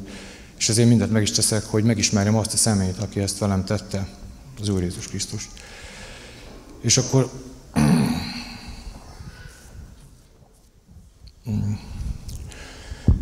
És hát óriási csodák történnek velem, a kisebbek, nagyobbak, és komolyan mondom, hogy már sokszor gondolkozok, hogy írnom kellene, meg szoktam három napot, írok minden nap. És akkor az a lényeg, hogy ö, ö, a gyámatos, hát a kislányom nevelőszülőknél van, és nagyon-nagyon jól a lehető, ennél jobban nem se alakulhatna a kapcsolatom vele, most már napokra is elhozhatom, ő Sásdromban, én Nagyciánáson, tehát elég messze van, és sajnos az anyagiak miatt nem tudom csak két havonta látogatni, de a, most majd karácsonykor szenteste, hát, hát most három és fél év után újra velem lesz, lehet, és ö, ö, tehát a gyámatóság Pécs, Pécsről megy, Pétes Pécshez tartozik, és a gyámatóság lejött egyszer Pécsre, oda Nagyciánásra engem meglátogatni, és akkor ott személyesen megbeszéltük, és lehozták a kislányomat is.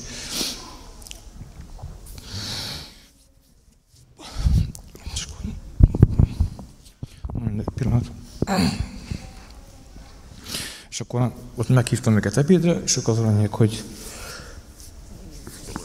Bocsánat. Meghívtam őket ebédre, és akkor ott mondták, tehát ez ilyen csoda, tehát ez az erőt, amit kapok, tehát az a lényeg, hogy azt mondták a kislányomnak, hogy gyámatóság tagjai azok után, ami velem történt, meg ami a kislányommal, azt mondták a kislányomnak, hogy büszke lehetsz apukádra. Ja.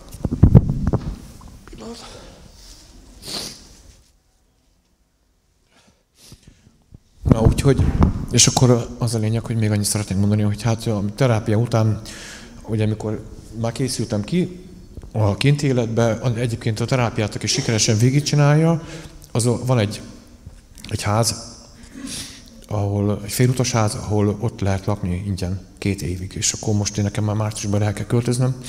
Az a lényeg, hogy mikor jövünk ki, akkor, akkor, akkor emlékszem ezekre a szavakra, hogy mikor mondták a segítőim, hogy, hogy most tanulsz újra járni, hogy most minden egyes inger, minden egyes kapcsolat, minden egyes munkahely, tehát ez, ez újra kell tanulni mindent. Tehát huszonhárom év használat után az új, új gondolkodás, új felépülő idegrendszer, meg lelkiállapot, tehát mindent, mindent újra kell tanulni. Tehát újra, újra most tanulsz járni, ezt mondta, és akkor jön az ige, hogy amiben tanul, teljesen tudok azonosulni, amit ugye Jézus mond, és a felépülésem igazából ezen múlik, meg a gyógy, az én gyógyulásom ugye két személyen, rajtam és Jézuson, mennyire hiszem el, amit ő mond, és ezt a három mondatot, hogy kelj fel, vedd az ágyad és járj. És akkor ö, ö, tehát amíg amit elmondok, hogy egy felépülésem és az Isten csodálatos ajándéka az, hogy tehát rengeteg tartozásom volt a múltamban, bűnügyi költségektől kezdve telefonszámba tartozás, minden egyéb, tehát mert már ugye nyolcszázezer forintot ki tudtam fizetni. És a jövő nyáron van esély, tehát minden esélyem megvan arra, hogy, hogy visszakapom a kislányomat. Tehát jövő nyárra van kitűzve ez a cél. Na, rengeteg célokkal tele vagyok, teljesen motivált vagyok, és És az a lényeg, hogy, hogyha, hogy mindent megteszek azért, hogy, hogy az Urat jobban, egyre jobban megismerjem, és az, azért, hogy felelősségteljes, példamutató, türelmes és következetes apukája legyek a kislányomnak. És hogyha, tehát igazából az még, amit el szeretnék mondani, hogyha tehát a saját erőből, ha saját, ha az én saját erőmnek most mondjuk lenne az ezerszerese, csak hogy érzékeltessem, hogy mekkora hatással bír még mindig, vagy próbálkozik legalábbis a sátán, akkor sem tudnék ellenállni. Akkor sem tudnék győzni az ellenséggel szemben. Ha viszont ennél kevesebb, ami nehezen elképzelhető, Krisztusról akkor is győzedelmeskednék. Köszönöm.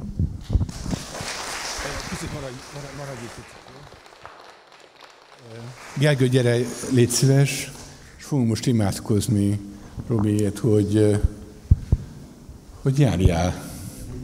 És hogy, és hogy amit az Úr elkészített neked, az, az át tud venni.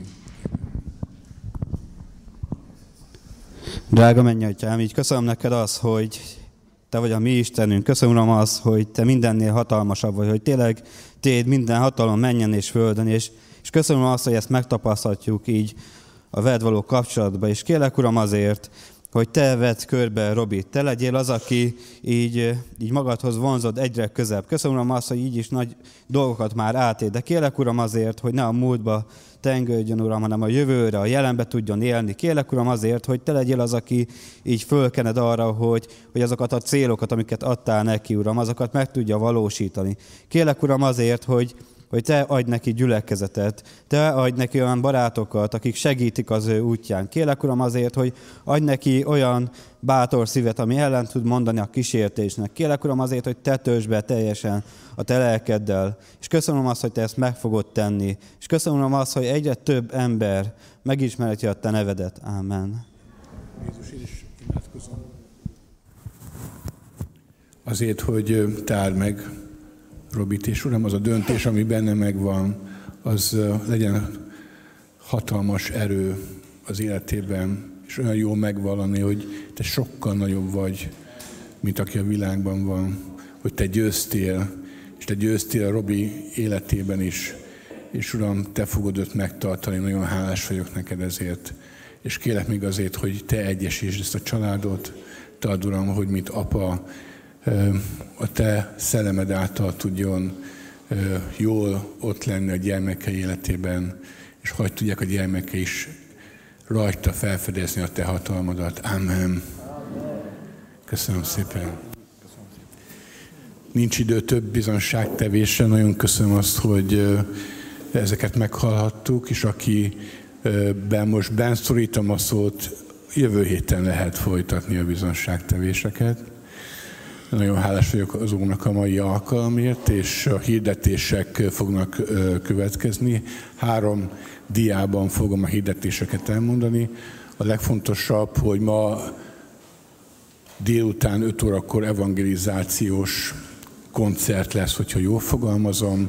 Itt látjátok kint, tehát öt órakor gyertek, és hívogassatok másokat is. Tehát ma este öt órakor lesz ez a Gáspár kórusnak a koncertje. A következő dián kicsit távolabbi programokat láthatók. Jövő héten idősek vasárnapja lesz, tehát november huszonnegyedikén, illetve karácsonyi koncertre készülünk, amely december huszonkettedikén délután lesz, gondolom, hogy öt órakor. És ne feledkezzünk meg a csomagosztó evangelizációról sem. Ezzel kapcsolatban Gyöngyinek biztosan lesznek majd még a elkövetkező hetekben hirdetései, de nyitott szívvel készünk ezekre a lehetőségekre. Akkor ezt mindjárt át is adom neked a szót. És akkor jövő hétről pedig annyit, hogy hétfőn este ima alkalom, kedden este harcosok, férfi kör, pénteken szeretett vacsora öt órakor, illetve barátkozók órája hat órakor, és vasárnap pedig kilenc órakor, ahogy említettem, idősek vasárnapja lesz. Gyöngyi, gyere! Köszönöm szépen. Nem akarom az időtöket sokáig rabolni, de nem maradhattam fönt, hogy csak ennyit mondjon el Lajos, mert azért van, amit így most a Sámuel ige hirdetése alatt rám bízott az Úr. Tudjuk, hogy most itt, amiről Sámuel tanít bennünket, az már az elragadtatás utáni időszak, és én nagyon gondolkodtam, hogy hogy, hogy lehet az, hogy a, az ördög, azok között, akik, akik már méltónak bizonyultak, hogy Jézussal menjenek, azok között az ördög még mindig talál, és, és így, hogy Sámuel hirdette az igét, nekem a Szentlélek mutatta, hogy azért kell elengedni az ördögöt, hogy azok, akik gyerekként elragadtattak, szabadon dönthessenek arról, hogy választják az Urat, vagy nem.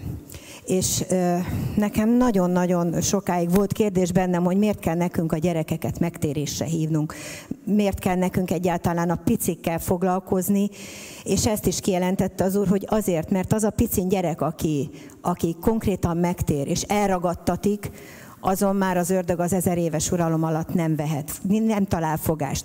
De az a gyerek, amelyik elragadtatik, koránál fogva, és ezt nem tudjuk, hogy hány éves korig van, az bizony még ki van szolgáltatva az ezer éves uralom alatt az ördög kényekedvének. És azt gondolom, hogy nagyon-nagyon fontos, hogy minél több gyereket tudjunk elhívni, és ne csak az evangéliumot hallják, hanem tudjuk őket megtérésre is hívni.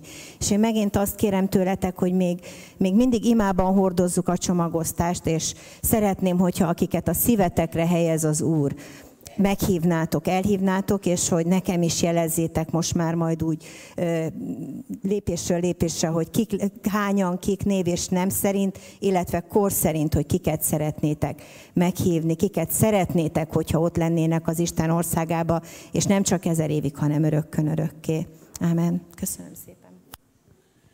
Köszönöm szépen. Kinek van még hirdetése aktuális dolgokkal kapcsolatban? Ha nincsen, akkor záró éneket fogunk énekelni, közben a gyűjtést is megtartjuk. A gyülekezetünkben az adakozás nem kötelező, a jókedvű adakozókat várja az Isten az adakozásra, és utána a dicsőítés után Sámuel fogja a utolsó imát elmondani. Éneket fogunk énekelni, fennállva énekeljük, szóljon az ének!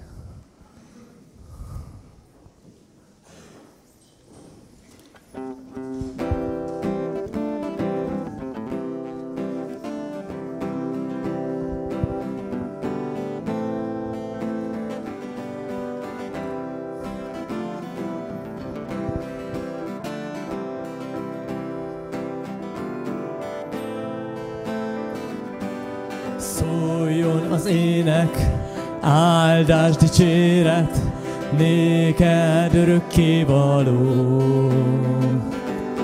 Nemzetek, népek, ifjak és vének, imádjanak mindenható. Hirdessék nevet felségét, menjen és földön énekeljék, hogy szent az Úr, örökkön. Zengék egy szívvel hatalma, mert jó és kegyelmes vagy mi Istenünk, ó mindenható. Szóljon az ének!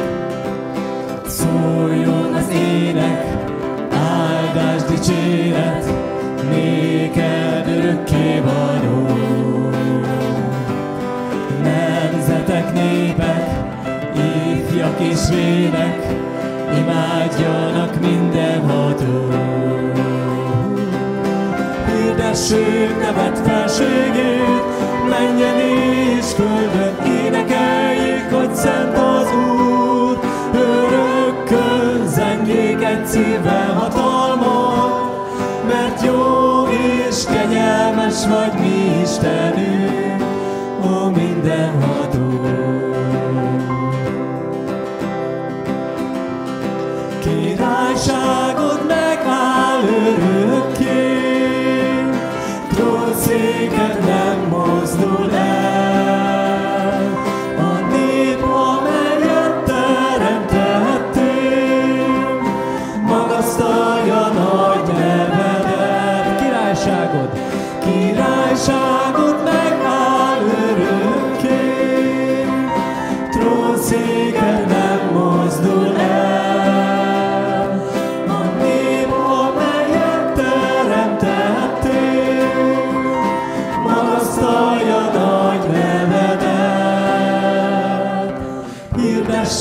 Nevet felségét, menjen és földön énekeljék, hogy szent az Úr.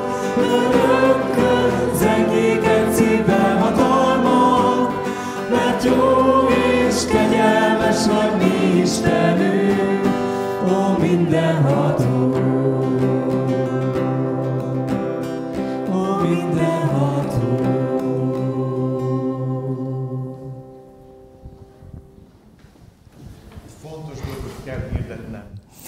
Nagyon örülnék, hogyha megtelne ez a terem zsúfolásig. A testvéreink kettő és fél három között érkeznek ide. Néhányan fogjuk őket fogadni. Ez egy elég nagy csapat, hatvan tagú csapat. Azért is van itt lefedve a medence, mert másképp nem fértek volna itt el. A testvérünk, hogy a Nagy Géza testvérünk ügyes volt, gyorsan megcsinálta. És hadd mondjam nektek azt, hogy, hogy várjuk őket szeretettel. Most Aradon vannak, ma délután ott szolgáltak az Adi Harvest gyülekezetben, délután pedig itt. Örülök, hogyha hívogattok, és ti magatok is eljöztök együtt örvend az Isten jelenlétében. Hadd mondjam azt is, akik vendégeket fogadtok, hogy az a legjobb, hogy itt vagytok a, konf- a koncerten, itt meg fognak vacsorázni, utána pedig elviszitek szállásra. Holnap reggel fél nyolckor lesz a reggeli, tehát már hét órakor, hogyha nagyon sietsz munkába, akkor elhozhatod már hét körül a vendégedet, de ha nem, akkor hozzad fél nyolcra, jó? Egy ilyen önkiszolgáló reggeli tervezünk holnap reggelre nekik. Ennyit szerettem mondani az este kapcsán, és most pedig fogadjátok Isten áldását. Isten népe, áldjon meg téged az Úr, és őrizzen meg téged. Ragyogtassa rád orcáját az Úr, és könyörüljön te rajtad. Fordítsa az Úr az ő orcáját te rád, és adjon neked békességet. Uram, még hadd imádkozzak most az egész gyülekezetünkért. Tettük ezt a héten, de most imádkozzunk, hogy áld meg vendégeinket. Őrizd meg útjukban Aradról errefele. Szentlek Isten, kent fel őket az evangélium hirdetésére. És kérlek, hogy dicsőj meg, ragyogtass fel köztünk a fiút. Jelensd ki nekünk Jézust, mint szabadítót ezen a délutánon. Egyedül te dicsőségedét kérünk, hallgass meg. Amen. Áldott vasárnapot, és nem sokára találkozunk.